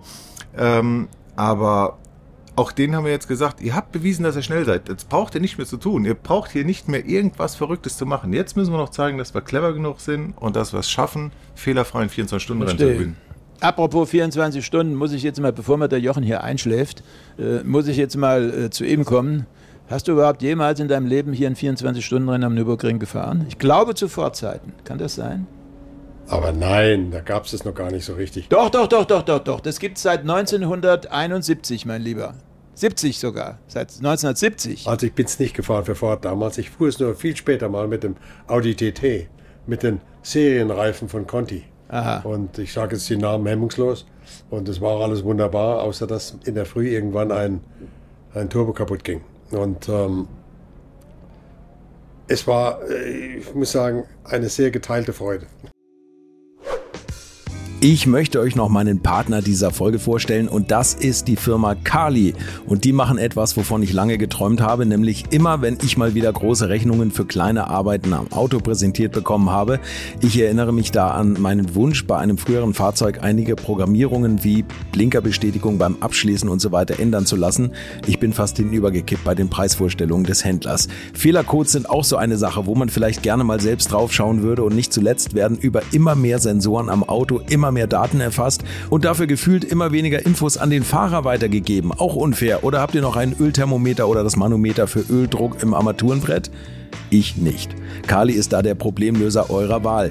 Damit habt ihr die komplette Transparenz über den Zustand eures Autos und holt euch die volle Kontrolle über euer teuer bezahltes Fahrzeug endlich wieder zurück. Als täglicher Begleiter liefert Kali euch die Fehlerdiagnose in Herstellerqualität, Auslesen und Löschen von Fehlercodes, Auslesen und Aufzeichnen von Motor-Live-Daten, sogar mit Referenzwerten zum besseren Verständnis, Freischalten von versteckten Funktionen, bei denen man auch manchmal staunt, was das eigene Auto eigentlich alles kann. Ihr benötigt nur einen Wagen mit OBD2-Stecker und die Funktionen von Kali variieren je nach Hersteller. Aber wenn man mal in die Liste schaut, dann findet ihr alle üblichen Verdächtigen wie natürlich BMW, Mercedes, Porsche, Toyota, Volvo, Land Rover, Opel, Peugeot, Skoda, VW, Mini und viele, viele Marken mehr. Alles lässt sich bequem über eine iPhone- oder Android-App steuern. Es gibt eine kostenlose Version, mit der ihr Basisfunktionen nutzen könnt und eine Lizenz speziell für eure Automarke oder bei Interesse auch für alle Automarken. Und wenn ihr jetzt 15% sparen wollt, dann nutzt den Gutscheincode Alte Schule in einem Wort geschrieben. Einfach Alte Schule bei der Bestellung im Gutscheinfeld eingeben oder klickt auf den Link in den Show Notes, damit der Code automatisch angewendet wird. Alle Infos zu den Marken, zu Funktionen und Preisen findet ihr im Netz unter www.mykali.de. Kali wird mit C geschrieben. Und wie gesagt, den Link zum Rabatt auch nochmal bei mir in den Show Notes. Verstehe ich. ich mit Serienreifen ähm, in dem Feld von den wirklich schnellen Autos auch, da ist ja jeder schnell ja. mit Slicks. Der ist immer schneller wie du mit einem Serienreifen. Dann überholst du aber trotzdem, weil das Auto ein bisschen flinker ist. Und dann kannst du irgendwo vorbeifahren. Und dann sitzen sie nachts mit den hellsten Lampen, die es irgendwo im Kauf gibt, hinter dir und leuchten dich an, dass du nichts mehr siehst da vorne. Und das ist dann schon sehr unangenehm. Ich muss sagen, ich habe es nicht genossen. Ich wollte, du musst am Nürburgring, Entschuldigung, mit den 24 Stunden am besten mit einem sehr schnellen Auto fahren, damit du wegkommst vom, vom, vom Volk. Und wach bleibst. Ja. Und bergauf nicht rauchen musst, wie der helle Bein und wie der Winkelhock. Und wie der ja. Rainer Braun. Und so. Nein, ich, nein, nein, nein, nein, nein, nein, nein, das ist Aha, nicht wahr. Du hast das auch gemacht? Nein, nein, nie, never. Äh, aber Jochen, ich muss noch dazu sagen, das betrifft auch den Dirk. Wir haben zwar jetzt 50 Jahre 24-Stunden-Rennen, 72 bis heute, Erster Sieger Stuck, offiziell äh, gewonnen mit dem Köpfchen 2002 mit Clemens Schickentanz nebendran oder im Wechsel. Ja. Aber das gab es schon vorher als Leistungsprüfung. Ja. Hat einmal die Hannelore Werner gewonnen Ach.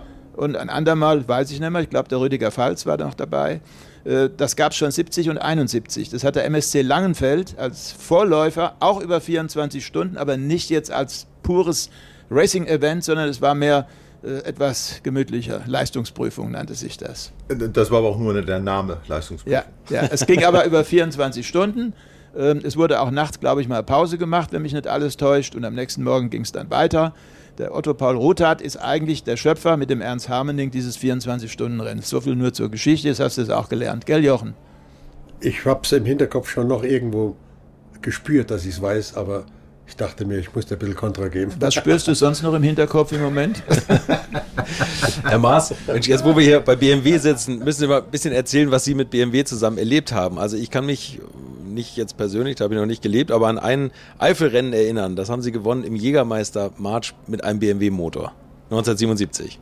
Ja, das war der March. Das war ein wunderschönes Auto, der Formel 2 sowieso. Auf dem Nürburgring war ein Formel 2 Auto mit das Beste, weil das war am handigsten. Ich meine, Formel 1, ein richtig guter Formel 1 war auch toll, logischerweise, aber die Formel 2 waren einfach wunderschöne Autos. Da konntest du auch, wenn das Wetter schlecht war, was ja der Jacques X ein paar Mal bewiesen hat, in dem Formel 1-Feld ganz vorne mitfahren. Und das lag in erster Linie daran, dass das Handling von den Autos so ansprechend war. Und das war wunderbar. Und na gut, ich habe es gewonnen. Ich habe es mit dem, ich habe es ein paar Mal gewonnen eigentlich mit dem. Du, du hast es 72, dein erstes Formel 2 Rennen überhaupt auf der Nordschleife gewonnen. Ja, gut, Hallo? das war das zweite Formel 2 Oder Rennen. Das zweite. erste war in Hockenheim. Richtig. Niki und ich, wir fielen Ja. beide aus mit Motorschaden, unmittelbar hintereinander. Erst er, dann ich, bevor ich zurückkam. Und ich dachte schon, du bist der Erste da im Motodrom. Und Und du hast das nicht. Auto vom Ronnie Pettersen fahren dürfen, stimmt's? ja, Ja. ich fuhr, ja genau. Ja. Ja. Ich kann Und das war noch gut. Ne? Und hier, das war wunderbar. Ich habe dann, aber es gab verschiedene, wir hatten auch verschiedene Räder damals, Reifen, Gummis.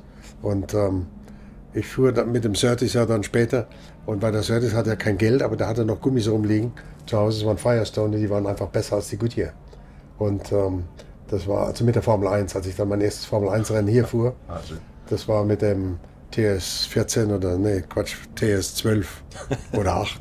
Ist auch egal. Wissen Sie auch noch den Druck vielleicht? Ja, nee, das war sind? wunderbar, aber das war gut. Und dann war ich mit dem Auto flink und dann bin ich auf Emerson aufgelaufen, dachte ich mir, also für die Baldi, dachte ich mir, du überholst es noch in der letzten Runde, weil ich konnte am Galgenkopf konnte ich fast voll fahren oder bin voll, voll gefahren. Und der Emerson bremste aus irgendeinem Grund. Der war mit dem Lotus vor mir, ich war also dicht dran schon. Und da war oben irgendein anderes Auto, hat sich da rausgekegelt und gelbe Flaggen natürlich, muss man alle ein bisschen bremsen. Hat der Emerson wieder als erster beschleunigt, da kam ich nicht mehr ran. Aber sonst wäre ich Sechster geworden, als ich einen Punkt gleich gehabt beim ersten Rennen. Bei meinem ersten eigentlichen Formel 1 Rennen. Weil das erste in Silverstone war ja ein brachialer Unfall, zwölf Autos, kaputt, alle drei Surtees natürlich auch. Und ähm, Riesenunfall. da dachte ich mir, wenn das die Formel 1 ist, das ist ja auch nicht so witzig. Ja. Naja gut, aber Aber ich sehe dich jetzt, mein lieber Freund, wieder im Rennoverall, maßgeschneidert, wie ich, ich sehen sehe kann. immer noch. Ähm, und äh, das bedeutet, du wirst wohl ins Lenkrad greifen bei den Legends im M2 BMW. Wie sieht es denn nach dem Training so aus für dich? Bist du zufrieden? Nee, natürlich nicht, aber das spielt auch keine Rolle. Ich habe keinen übertriebenen Ehrgeiz, ganz ehrlich. Ich freue mich ja, wenn das Auto, dass ich fahre, dass ich da bin, so weil ich ganz neugierig war. Aber ich müsste natürlich, du musst dich auch altersbedingt auf der einen Seite, du musst dich schon wieder reinfummeln. Das geht nicht mehr so automatisch wie früher. Ja, aber du Das fährst doch historisch ständig. Hysterisch, ja. Aber das, sind völlig, das sind völlig, Ich weiß, völlig andere Welt. Autos. Ist eine andere Welt. Das sind völlig andere Autos. Aber um nochmal auf den Anfang zurückzukommen. Ich habe diese ganzen Epochen natürlich ähm, wirklich genossen. Und ich, ich wusste, es war gefährlich, das wussten wir alle. Aber du hast es akzeptieren müssen und das hast du auch getan. Du hast es weggestellt in eine Ecke und hast immer gehofft, dass es eben nicht passiert. Und wenn es passiert, dass es glimpflich ausgeht einigermaßen und so weiter. Und das waren so die, die Punkte. Und dadurch warst du natürlich auch ein bisschen verantwortungsvoller mit deinem eigenen Tun umgegangen, als es heute vielleicht der Fall ist. Und ähm, das hat mich nie besonders berührt. Die Tür ist da. Ich kann jederzeit rausgehen. Ich muss das nicht machen. Wenn du also das Gefühl hast, dass es irgendwie zu prekär wird, dann tu es nicht. Mein Gott. Aber ich, ich habe es ja gerne gemacht und ich war, ich war nicht stolz drauf. Ich war einfach zufrieden und auch irgendwo hat es nur mein Dings bestätigt. Ich war bei der Seefahrt klar, aber dann, als ich, ich fuhr immer Auto vorher schon, mit 14, 15, ein Volkswagen von der Mutter. Und ich fuhr gut mit dem Auto und ich konnte alles Mögliche machen und ich hatte das Gefühl, dass ich das wirklich in mir hatte, mit dem Auto gut umzugehen. Ich dachte nicht an Rennen, wirklich nicht. Aber ich fuhr besser als alle Freunde sowieso. Und ähm, als ich dann später dann irgendwann ja, zu einem Rennen kam, weil ich im Wald saß da in Eberbach mit meiner Freundin und die war Streckenposten. Und da habe ich die ersten, da kamen die Autos vorbei und die rochen natürlich entsprechend und dachte ich mir, das machst du jetzt. Da kamen damals schon die Containerschiffe und da wollte ich dann auch nicht mehr fahren, weil das war einfach nicht so. Nicht mehr Aber fahren. jetzt müsst ihr euch mal bitte vorstellen, Dirk und äh, Carsten, hier sitzt die eine Hälfte äh, von Deutschlands äh, besten Motorsport. Äh, Absolut. Männern und Absolut. besten Rennfahrern aus den 70er Jahren. Die andere Hälfte heißt Stuck. Die beiden haben Deutschland repräsentiert Und in dieser Zeit. Ja. Das waren die Nummer 1 Piloten. Und die haben wir alle verehrt. Und äh, ich bin stolz und froh, dass dieser äh, junge Mann mit 75 inzwischen mal mein Teamkollege war. Zumindest für ein Jahr. Und er hat mich gnadenlos versäbelt. Gnadenlos in der Formel Super V. Das war nicht meine Aufgabe. Und, Egal. War Zufall. und warum er so erfolgreich war, ich er glaube. fuhr ja sehr schnell. Entschuldigung, er fuhr sehr schnell und er machte auch immer Druck. Und wenn du dann Druck von, von Rainer Braun, verdammt nochmal, was Das macht will man schon nicht. wieder? Und dann bin ich, weil ich mich tatsächlich in, in Zolder oder wo das war, habe ich mich selber rausgekriegt. Zaunkönig von Zolder. Na gut. Eingewickelt Also, im warum sie, warum sie so erfolgreich sind, das haben sie auch gestern wieder eindrucksvoll unter Beweis gestellt. Kam nämlich ganz aufgescheucht ein BMW-Techniker zu mir und gesagt, der Jochen Maas, der löchert uns nach dem Auto, sowas haben wir noch nicht erlebt. Sie müssen also sich alles haben erklären lassen von dem M2 und, und, Ja gut, und jedes Detail. du hast ja keine Ahnung, wo du drauf guckst auf die ganzen. Nein, aber die waren, die waren ganz beeindruckt. Ja, Ja. ja. aber die, die waren ganz beeindruckt, dass sie sich da wirklich so im Detail für interessieren und alles wissen wollen. Gibt es irgendwas, was sie gern verbessern würden am Auto noch für sich? Oder wie sie es anders einstellen Wenn würden? du mit dem Auto arbeitest, glaube ich, kannst du noch ein paar Sachen finden, die vielleicht ein bisschen gutmütiger einerseits oder irgendwas. Das Auto ist nicht, das Auto ist nicht schwer zu fahren. Aber es ist natürlich, wenn du hier auf Geschwindigkeit fahren willst, musst du schon irgendwo in einem Bereich fahren. Du musst schnell rollen und du darfst es nicht forcieren. Und du darfst nicht irgendwie das übertreiben mit irgendwas. Und das, das kommt nicht von alleine. Das musst du dir ein bisschen anarbeiten. Und das sind so Dinge, da denkst du vielleicht Luftdruck, dass du ein bisschen änderst oder Kleinigkeiten, die wir machen können. Ich spiele nicht rum mit den Stabis, das ist mir alles wurscht. Aber ich sag mir, das könnte man zu Hause mal machen, dass man mal das Auto nimmt und irgendwo ein bisschen auf einer Strecke versucht, das Auto irgendwo so ein bisschen angenehmer zu machen. BMW hat tolle Autos, immer. Und ich, ich habe mich verliebt in die BMWs schon als Kind. Da gab es diese, diese alten BMWs, diese V8, 3.2er, ne, diese, diese runden. Das waren tolle Autos, die haben mir unheimlich gut gefallen. 502 Und dann, ja, ge- 500 genau, ja, ja. Und dann, na gut, dann später fing ich an mit den 1800 Ti von einem Freund und ähm, tobte da rum mit dem Ding und das war eine, eine Riesengaudi. Und das war ein Auto, was bergauf beschleunigt ist. Das war ja neu damals. Das war ja toll. Das war schon mal gut. Naja, und das sind so Dinge, die vergisst du nie. Und da war irgendwie BMW hat da so einen ganz speziellen ähm, Platz eingenommen in deinem Wunschverhalten, sagen wir so. Dirk, Okay, dich muss das- ich jetzt was fragen, ganz wichtig. Ja. Zukunft. Ähm, Du, irg du wirst irgendwann am Scheideweg stehen und wirst dir sagen, was will ich jetzt werden? Will ich jetzt Profi werden im Rennsport? Oder will ich Fernsehkommentator bleiben und das ausbauen? Oder will ich beides weitermachen, was auf Dauer nicht geht, kann ich dir jetzt schon sagen. Also es da- geht nicht. Dazu muss ich sagen, ich bin schon viele Jahre kein, äh, kein Rennfahrerprofi mehr. Das muss man wissen. Ich habe noch nie irgendwie gesagt, ich höre an der Stelle auf. Da ist ja ein Stück weit mein großes Vorbild auch der Harald Groß.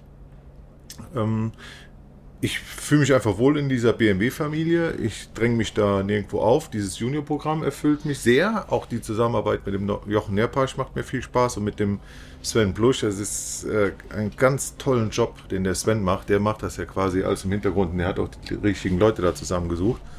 Und ich selbst habe irgendwann mal gesagt, äh, nach dem Z4 GT3 haben, haben wir äh, gesagt, äh, ist in Ordnung. Es macht ja auch keinen Sinn, dass ich, ich alter Sack, also ich bin ja ein alter Sack. Auch 52 mittlerweile. Jahre, Ich bin bitteschön. 52. Ja. Was ich da sagen? Wollen wir denn da Ja, sagen? ja, gut, aber gut. Ich dann- nicht. Also Ja, ich bin aber hier, Ich- ja. aber und für, ich. für den Motorsport bin ich, ich sag mal, für den aktiven Das Motorsport bin spielt ich doch keine Rolle. Sack. Du bist natürlich, du bist ein schneller Mann. Du weißt warum. Du hast eine innere Ruhe und du hast ein Verständnis fürs Auto. Du hast ein natürliches Talent und das ist doch wunderbar. Es ist hervorragend, wenn du das vermitteln kannst. Natürlich auch sprachlich und so weiter.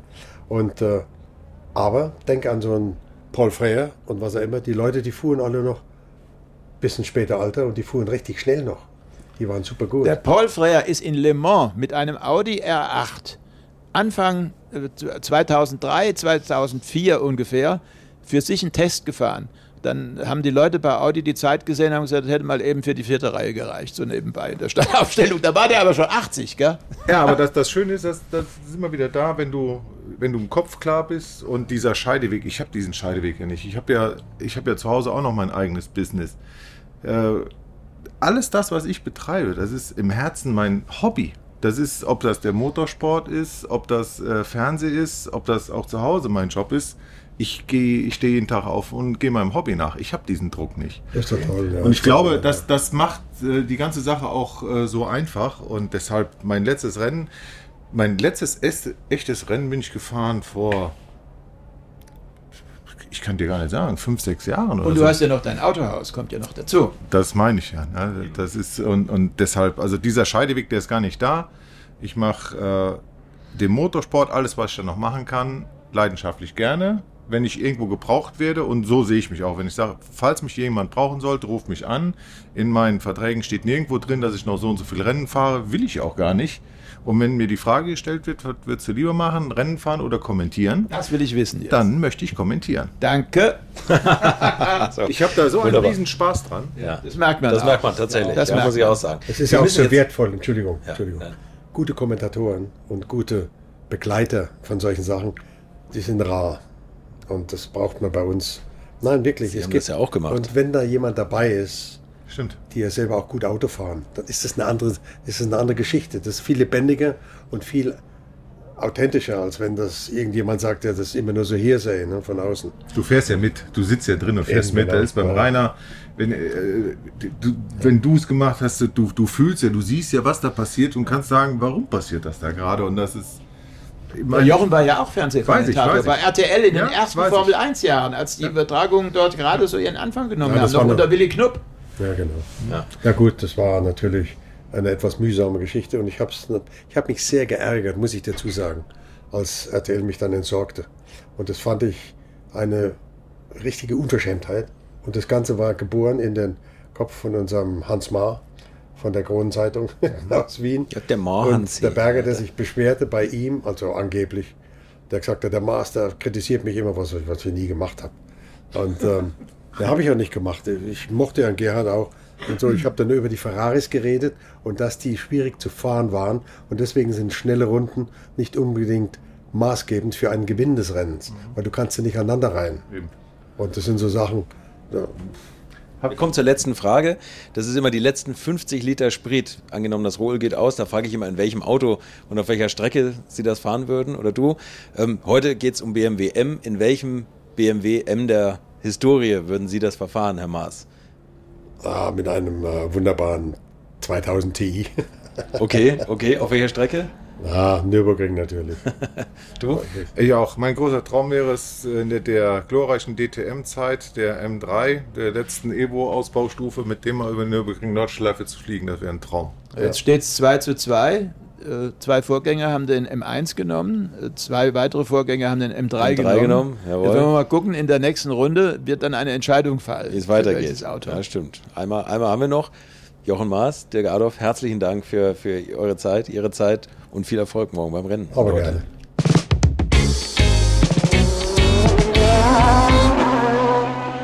Runde 4, Rainer Mensch. Jetzt haben wir es fast geschafft. Schade, Ja. dass die Zeit schon fast vorbei ist, aber ich freue mich ganz besonders über diese Runde, denn das ist immer, immer ganz toll, zwei weit auseinanderliegende Generationen an Rennfahrern zusammen zu sehen. Einmal natürlich Johnny Cicotto, herzlich willkommen. Danke. Und Max Hesse. Ja, danke, das, dass das ich hier sein Jüngste. darf. Ja, gerne. Vielen Dank, dass du die Zeit genommen hast, so kurz vorm Rennen oder so kurz vorm, vom Qualifying und äh, das jüngste Mitglied der BMW Juniorenfamilie sozusagen. Ähm, ja, Rainer, womit fangen wir an? Äh, ich denke mal, wir fangen schon mal mit, mit dem gestandenen Herrn an, der uns viel Motorsportgeschichte geschrieben hat. Johnny Cicotto, inzwischen 66, jetzt zu Besuch bei uns. Äh, Das erste Mal im Podcast mit dem Carsten und mit mir. Johnny, wenn ich dich so sehe, fällt mir immer nur ein einziges Rennen ein. Und das geht nicht nur mir so. 1992. Nürburgring Nordschleife. Das Rennen der Rennen. Zweimal gegen Klaus Ludwig, zweimal um Zehntel verloren in der letzten Runde vor der Zielflagge. Das hat Geschichte geschrieben, das weißt du, ne? Ja, das war fantastisch. Rennen. Ja, vor allem fa fantastisch für den Herrn Ludwig, weil der hat zweimal gewonnen. Weniger fantastisch für dich, der hat dich nämlich zweimal ausge, äh, ja, wie soll man sagen, ausgetrickst. Unten da, ganz kurz vor der Schikane ist es passiert. Yeah, the race was decided in the um, long straight.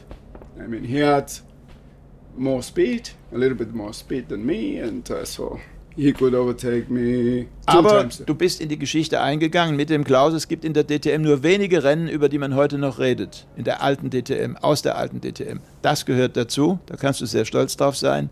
Ich habe es damals kommentiert. Ich bin bald vor Begeisterung vom Hocker gefallen, glaub es mir. Ja, this um, ich, ich bin sehr zufrieden, to be hier zu sein. Nürburgring für mich ist äh, spezial. Äh, ich habe viele Rennen gewonnen hier und Meisterschaft. Äh, um, a few championships. The last race uh, was decided uh, here at the Nürburgring, and I won it. So uh, it's um, I, I was racing here with everything with motorbikes. I You was the youngest uh, motor race driver ever. Is right? Yeah, uh, world champion. Yeah. World champion. Uh, I was. Uh, I still have the lap record in the 500cc here with the motorbike, and uh, I tell you, it was uh, something really special to drive around the Nordschleife. also with the Formula 2, was uh, quite tough. and all the races uh, with the DTM, with the M3, the 24 hours. Uh, so Yeah, uh, 24 hours you won uh, 92, I 92, think. yes, Together with um, Marc Dues, yes, uh, with uh, Jean-Michel Martin. Martin and Uh, Österreich. Markus Österreich? Markus Österreich. I don't know. also, I, I'm not Ah, quite sure. I think so. ah, Danner, Danner, Christian Dana, Danner. Dana, Christian. Yeah, was uh, Dana, the, Dana. the, third man, no, the, the fourth man. Yeah, we were, My we English, were, a we were four or five, I don't know how many drivers. Hauptsache gewonnen. Hauptsache gewonnen. Wenn wir vom Gewinnen reden, können wir gleich bei dem jungen Mann hier weitermachen. Ne? Er und seine Freunde, die BMW Junioren äh, Neuauflage, die machen schon mal einen ganz guten Job, wenn ich das so sehen äh, kann. Äh, VLN letztes Jahr einiges gewonnen, jetzt das, die Vorqualifikation, die hätten wir sogar beide gewonnen, wenn nicht noch 30 Sekunden draufgekommen wären. Irgendwo bei Gelb ein bisschen zu schnell? Ja, das, das muss man alles mal mitgemacht haben. Aber ähm, ich muss schon sagen, das sind Junioren, die äh, schon ihren Job sehr gut machen. Alle um die 20, eher 20, die beiden anderen 21, der Neil Verhagen und äh, der dritte im Bunde. Wen haben wir da noch jetzt? Dan Harper. Dan Harper, der Engländer. Äh, ihr drei seid äh, unter der Ägide von Jochen Nerpasch. Und der hat natürlich mit seinen 83 Jahren jetzt hier nochmal eine wunderbare Geschichte zu erledigen. Ist der Vater des ersten Junior-Teams. Ganz wilde Burschen. Äh, was ich dich fragen wollte, äh, Max, dein erstes Rennen als Junior, äh, gab es da irgendeinen Zwischenfall im Training oder im Rennen selbst?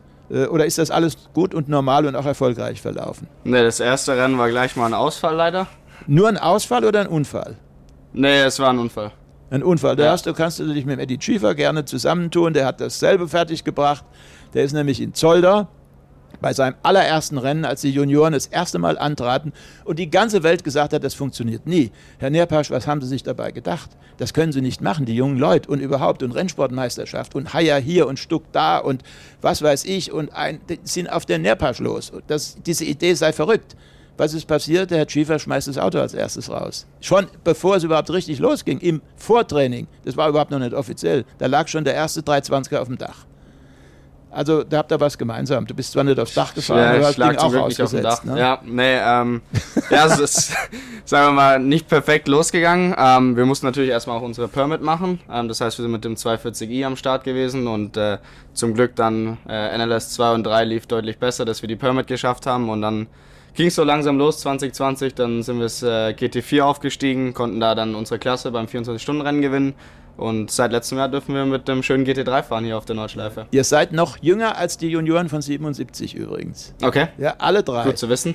Und ihr lebt ja auch irgendwie ein bisschen so zusammen als Kommune sozusagen. Das heißt, der Zusammenhalt wird gefördert und ihr fahrt jeder für sich und für den anderen.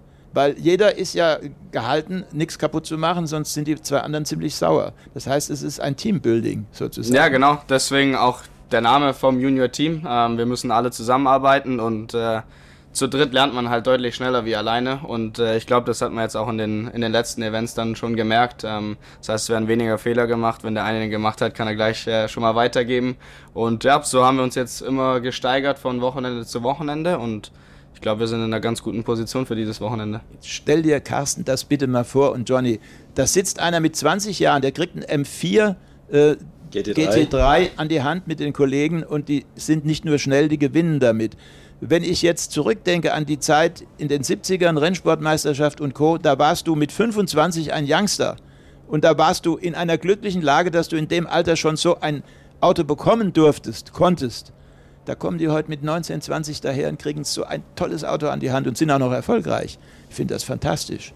Ich würde auch gerne mal 40 Jahre jünger sein, damit ich das nochmal kommentieren kann. Du hättest gar nicht die Disziplin, denn das ist genau das. Ich glaube, man reift auch im Zeitraffer, denn ihr macht ja nicht nur, ihr fahrt ja nicht nur Auto und habt ansonsten ein lustiges Lotterleben in eurer Rennfahrer-WG, sondern das heißt, es ist ja, gehört ja viel mehr dazu, heutzutage professionell Rennsport zu betreiben. Beschreibt mal so ein bisschen so einen Tag, wie, wie, oder wie, wie sieht das bei euch aus? Ja, genau. Also wir werden eigentlich von, von A bis Z abgeholt beim BMW Unit Team, um ehrlich zu sein. Sei es äh, das Fahren an sich, äh, Medienaktivitäten, Simulator gehört jetzt mittlerweile dazu. Ähm, wir sind ja auch in der GT World Challenge mit am Start und äh, da gibt es Simulatorrennen, die wo Teampunkte mit für die Meisterschaft einbilden.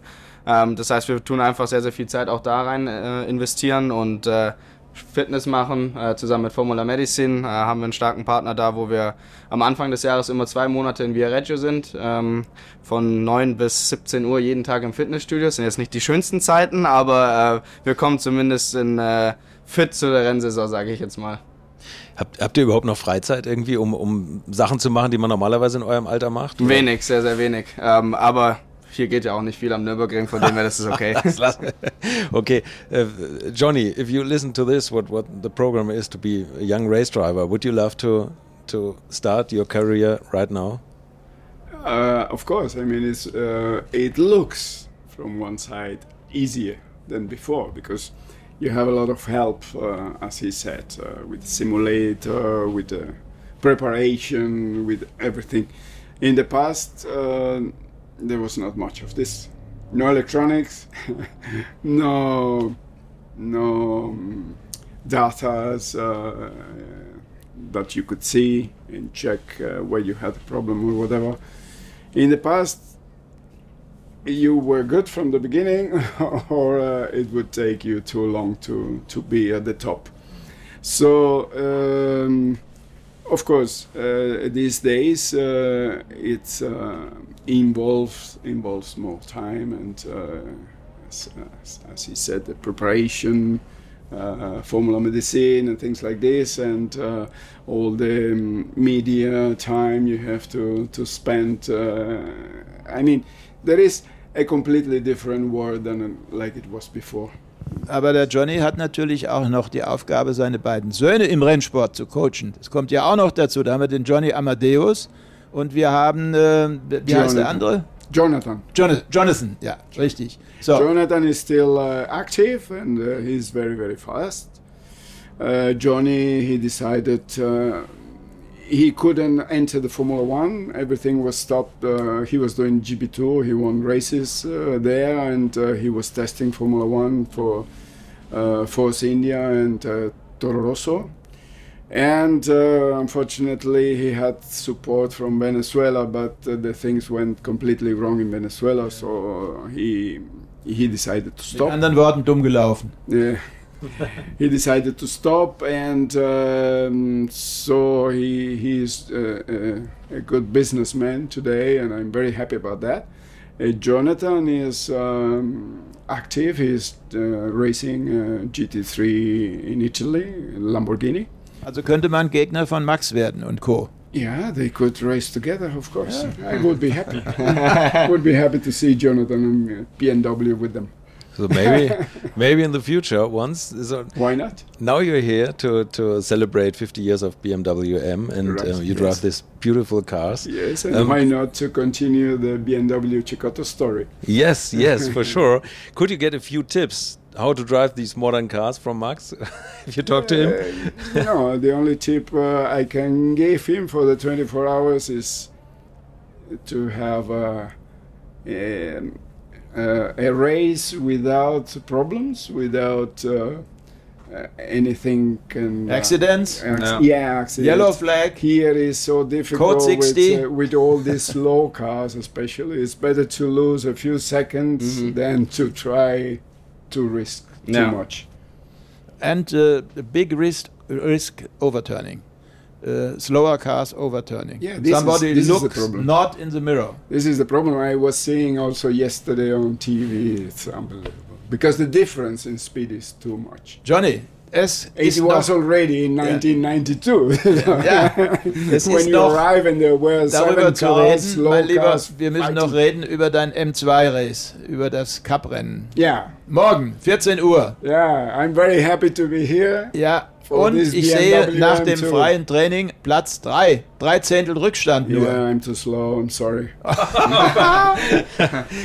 I mean, my last race, last championship I did was 20 years ago. Since then, I had no not historic, no nothing testing, no racing, nothing. Only some, yeah, some laps with the historic with the, yeah. all them three. It's, it's not uh, not a true racing in the moment. Race. No. and uh, I thought I was uh, much more rusty yesterday. Than after a few laps, I was already close to the top. I can, I can tell you, the others have a lot of respect. Wie ich seinen Ehrgeiz kenne. Yeah. Wird er beißen, was das I- Zeug I- hält. Und ich ich würde ihn als Sieger nicht ausschließen. Ja, würde ich auch. Also wenn ich jetzt Geld setzen müsste, if I had to bet Also money, 20 Euro setze ich auf dich. mein Ja, okay, thank you. not more, not more, please. Ich komme extra nochmal zurück zum Abkassieren dann, gell?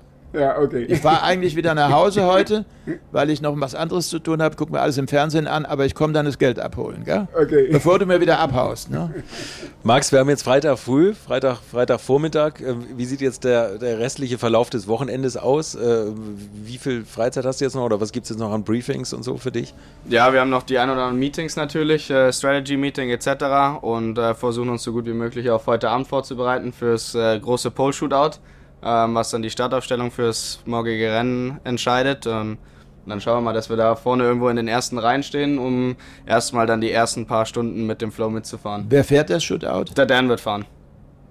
24 Stunden Spritrennen steht euch bevor. Richtig. Ist da Jochen Nerpasch, gibt er auch noch so ein paar Tipps? Steht er dabei oder hat Natürlich. er noch so ein paar taktische ja, ich glaube, äh, der Nerpasch wird äh, wahrscheinlich die Boxen nicht verlassen, die 24 Stunden, so wie ich ihn kenne. Äh, Wie, wie wirkt der Jochen auf euch? Äh, Das ist ja ein unglaublich ruhiger Typ, der auch selten mal lacht, der eigentlich immer ernst da steht. Äh, Ist das eine Respektsperson oder betrachtet ihr ihn mehr als Freund, Mentor und äh, ja, irgendwie so ein bisschen als Vater von euch dreien im Rennsport?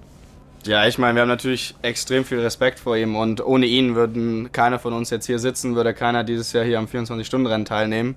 Äh, von dem her ist es einfach eine Riesenchance für uns. Äh, wir sind sehr, sehr glücklich, ihn dabei zu haben und äh, ja, wie gesagt, er gibt uns extrem viele Tipps, er kann uns überall unterstützen und er weiß halt genau, worauf es ankommt. Und wenn er mal den Mund zu einem leichten Lächeln verzieht, dann wisst ihr genau, ihr habt einen guten Job gemacht. Richtig, ja. Das ist mein Schlusswort, mein Lieber. Okay, und meins ist die letzte Frage. Immer die letzten 50 Liter Sprit, das ist immer Tradition in meinem Podcast. Äh, eigentlich frage ich offen, in welchem Auto, aber hier ist natürlich speziell, in welchem BMW M-Modell würdest du die letzten 50 Liter Sprit deines Lebens verfahren? Und auf welcher Strecke? Ähm, um ehrlich zu sein, in dem M3 von 92. Ich war mal ganz knapp davor, ihn schon fahren zu dürfen, ähm, was dann leider doch nicht stattgefunden hat. Von dem her, da hätte ich mal super Lust drauf. Oder ansonsten äh, M1 Pro Car. Guck, die letzte, siehst du? Also 3 Also, zu 2. Auf welcher, auf welcher Strecke? Ah, Nicht auf der Nordschleife, ähm, normale Grand Prix-Strecke. Imola Okay. zum Beispiel, Imola finde ich super coole Strecke. Ähm, oder ein Spa. Weil du das Auto heil lassen willst. Na, Spa Auch, ist auch ja. gefährlich. Also Okay. zwei haben schon vor dir den M1 gewählt, du bist jetzt der Dritte. Die anderen beiden hatten M3, also du hast gewonnen mit den anderen beiden. M1. Johnny, the last 50 liters of fuel, in which car and on which track would you burn them? In which BMW M car? Uh, the M3. The M3 Yeah. from 92 as well? 92. Your, your old one? Okay. Uh, why not? A Nordschleife. Uh, which track? Nordschleife. and, and in the mirror, Klaus Ludwig in the Mercedes-Benz. Also 3-3 steht jetzt. 3-3, dreimal M3, dreimal M1. Tja, dann kann ich nur sagen, toi toi toi für euch. Dankeschön. Lass den Jochen morgen und übermorgen ein leichtes Lächeln zeigen, dann ist alles in Ordnung. Und wenn die Zielflagge fällt, lacht er hoffentlich. Ja, in Köln hat man übrigens gesagt, als er noch bei Ford Sportchef war, hat man gesagt, der geht zum Lachen in den Keller. Das stimmt überhaupt nicht. Wenn man mit dem Jochen zurechtkommt, kann man mit ihm wunderbar auch abends ausgehen und es wird viel gelacht. Ich schwöre es euch, wenn das nicht Kann ich stimmt. bestätigen. Ja, bitte. Ja. Ich hab's gewusst. tolle, tolle Runden. Vielen, vielen Dank für eure Zeit. Thanks, Johnny. Thank you very much. Looking forward to your races and uh, yeah, viel Glück, viel Erfolg. Danke. Alles Gute. Vielen Und Dank. für mich war es ein Erlebnis, nochmal auch in diesem Fall einen hier zu haben, der mich begleitet hat durch mein halbes Leben, Johnny, und ein junger Mann, der dabei ist, Karriere zu machen. Komme leider nicht mehr dazu, das zu kommentieren, aber ich gucke es mal im Fernsehen an. Alles Gute für euch. Dankeschön. Danke. Danke. Das war die alte Schule für heute in etwas anderer Form, als ihr es sonst bei mir gewohnt seid. Wir haben ein bisschen in die Vergangenheit des stärksten Buchstabens der Welt geschaut und 50 Jahre BMW M gefeiert. Ich bedanke mich herzlich an dieser Stelle bei der BMW M GmbH und BMW Group Classic für die freundliche Unterstützung bei der Logistik, denn einen ruhigen Raum beim größten Autorennen der Welt zu finden, wo dann auch hintereinander acht Gäste dieses Kalibers vor den Mikros versammelt werden, das ist für gewöhnlich für mich schwer zu schaffen. Und natürlich bedanke ich mich an dieser Stelle auch bei meinen Gästen Jochen Nerpasch, Franziskus van Mehls, seine königliche Hoheit, Leopold Prinz von Bayern, Harald Groß, Jochen Maas, Dirk Adorf, Johnny Cecotto und bei Max Hesse, der die Fackel der BMW Junioren nun in die Zukunft trägt. Ein ganz besonderer Dank gilt aber natürlich Rainer Braun. Rainer, du wirst das jetzt hören und ich freue mich so schon über jedes Gespräch mit dir, aber live zusammen die Interviewgäste zu bearbeiten, das ist schon auch mal ein ganz besonderes Erlebnis für mich gewesen und spätestens, wenn man gesehen hat, wie dich die restlichen Rennfahrer aus dem In- und Ausland im Fahrerlager begrüßt haben, dann weiß man, dass du einen ganz besonderen Platz in deren Geschichte einnimmst. Und ich finde, das müssen wir mal wieder machen. Gefilmt haben wir die Talkrunden übrigens auch und in einigen Autos des Demolition Derbys hatte ich ebenfalls Kameras verbaut. Die kommen jetzt so nach und nach auf meinem YouTube-Kanal, den ich in den Shownotes nochmal verlinkt habe. Abonniert ihn am besten, dann verpasst ihr hier nichts. Und natürlich auch künftig meine Gespräche mit Rainer Braun nicht. Wir hören uns nächsten Donnerstag wieder. Bis dahin macht's gut und bleibt gesund. Infos, Bilder und alles Wissenswerte unter der Internetadresse www.alte-schule-podcast.de. Alte Schule ist ein Podcast aus den WakeWord Studios.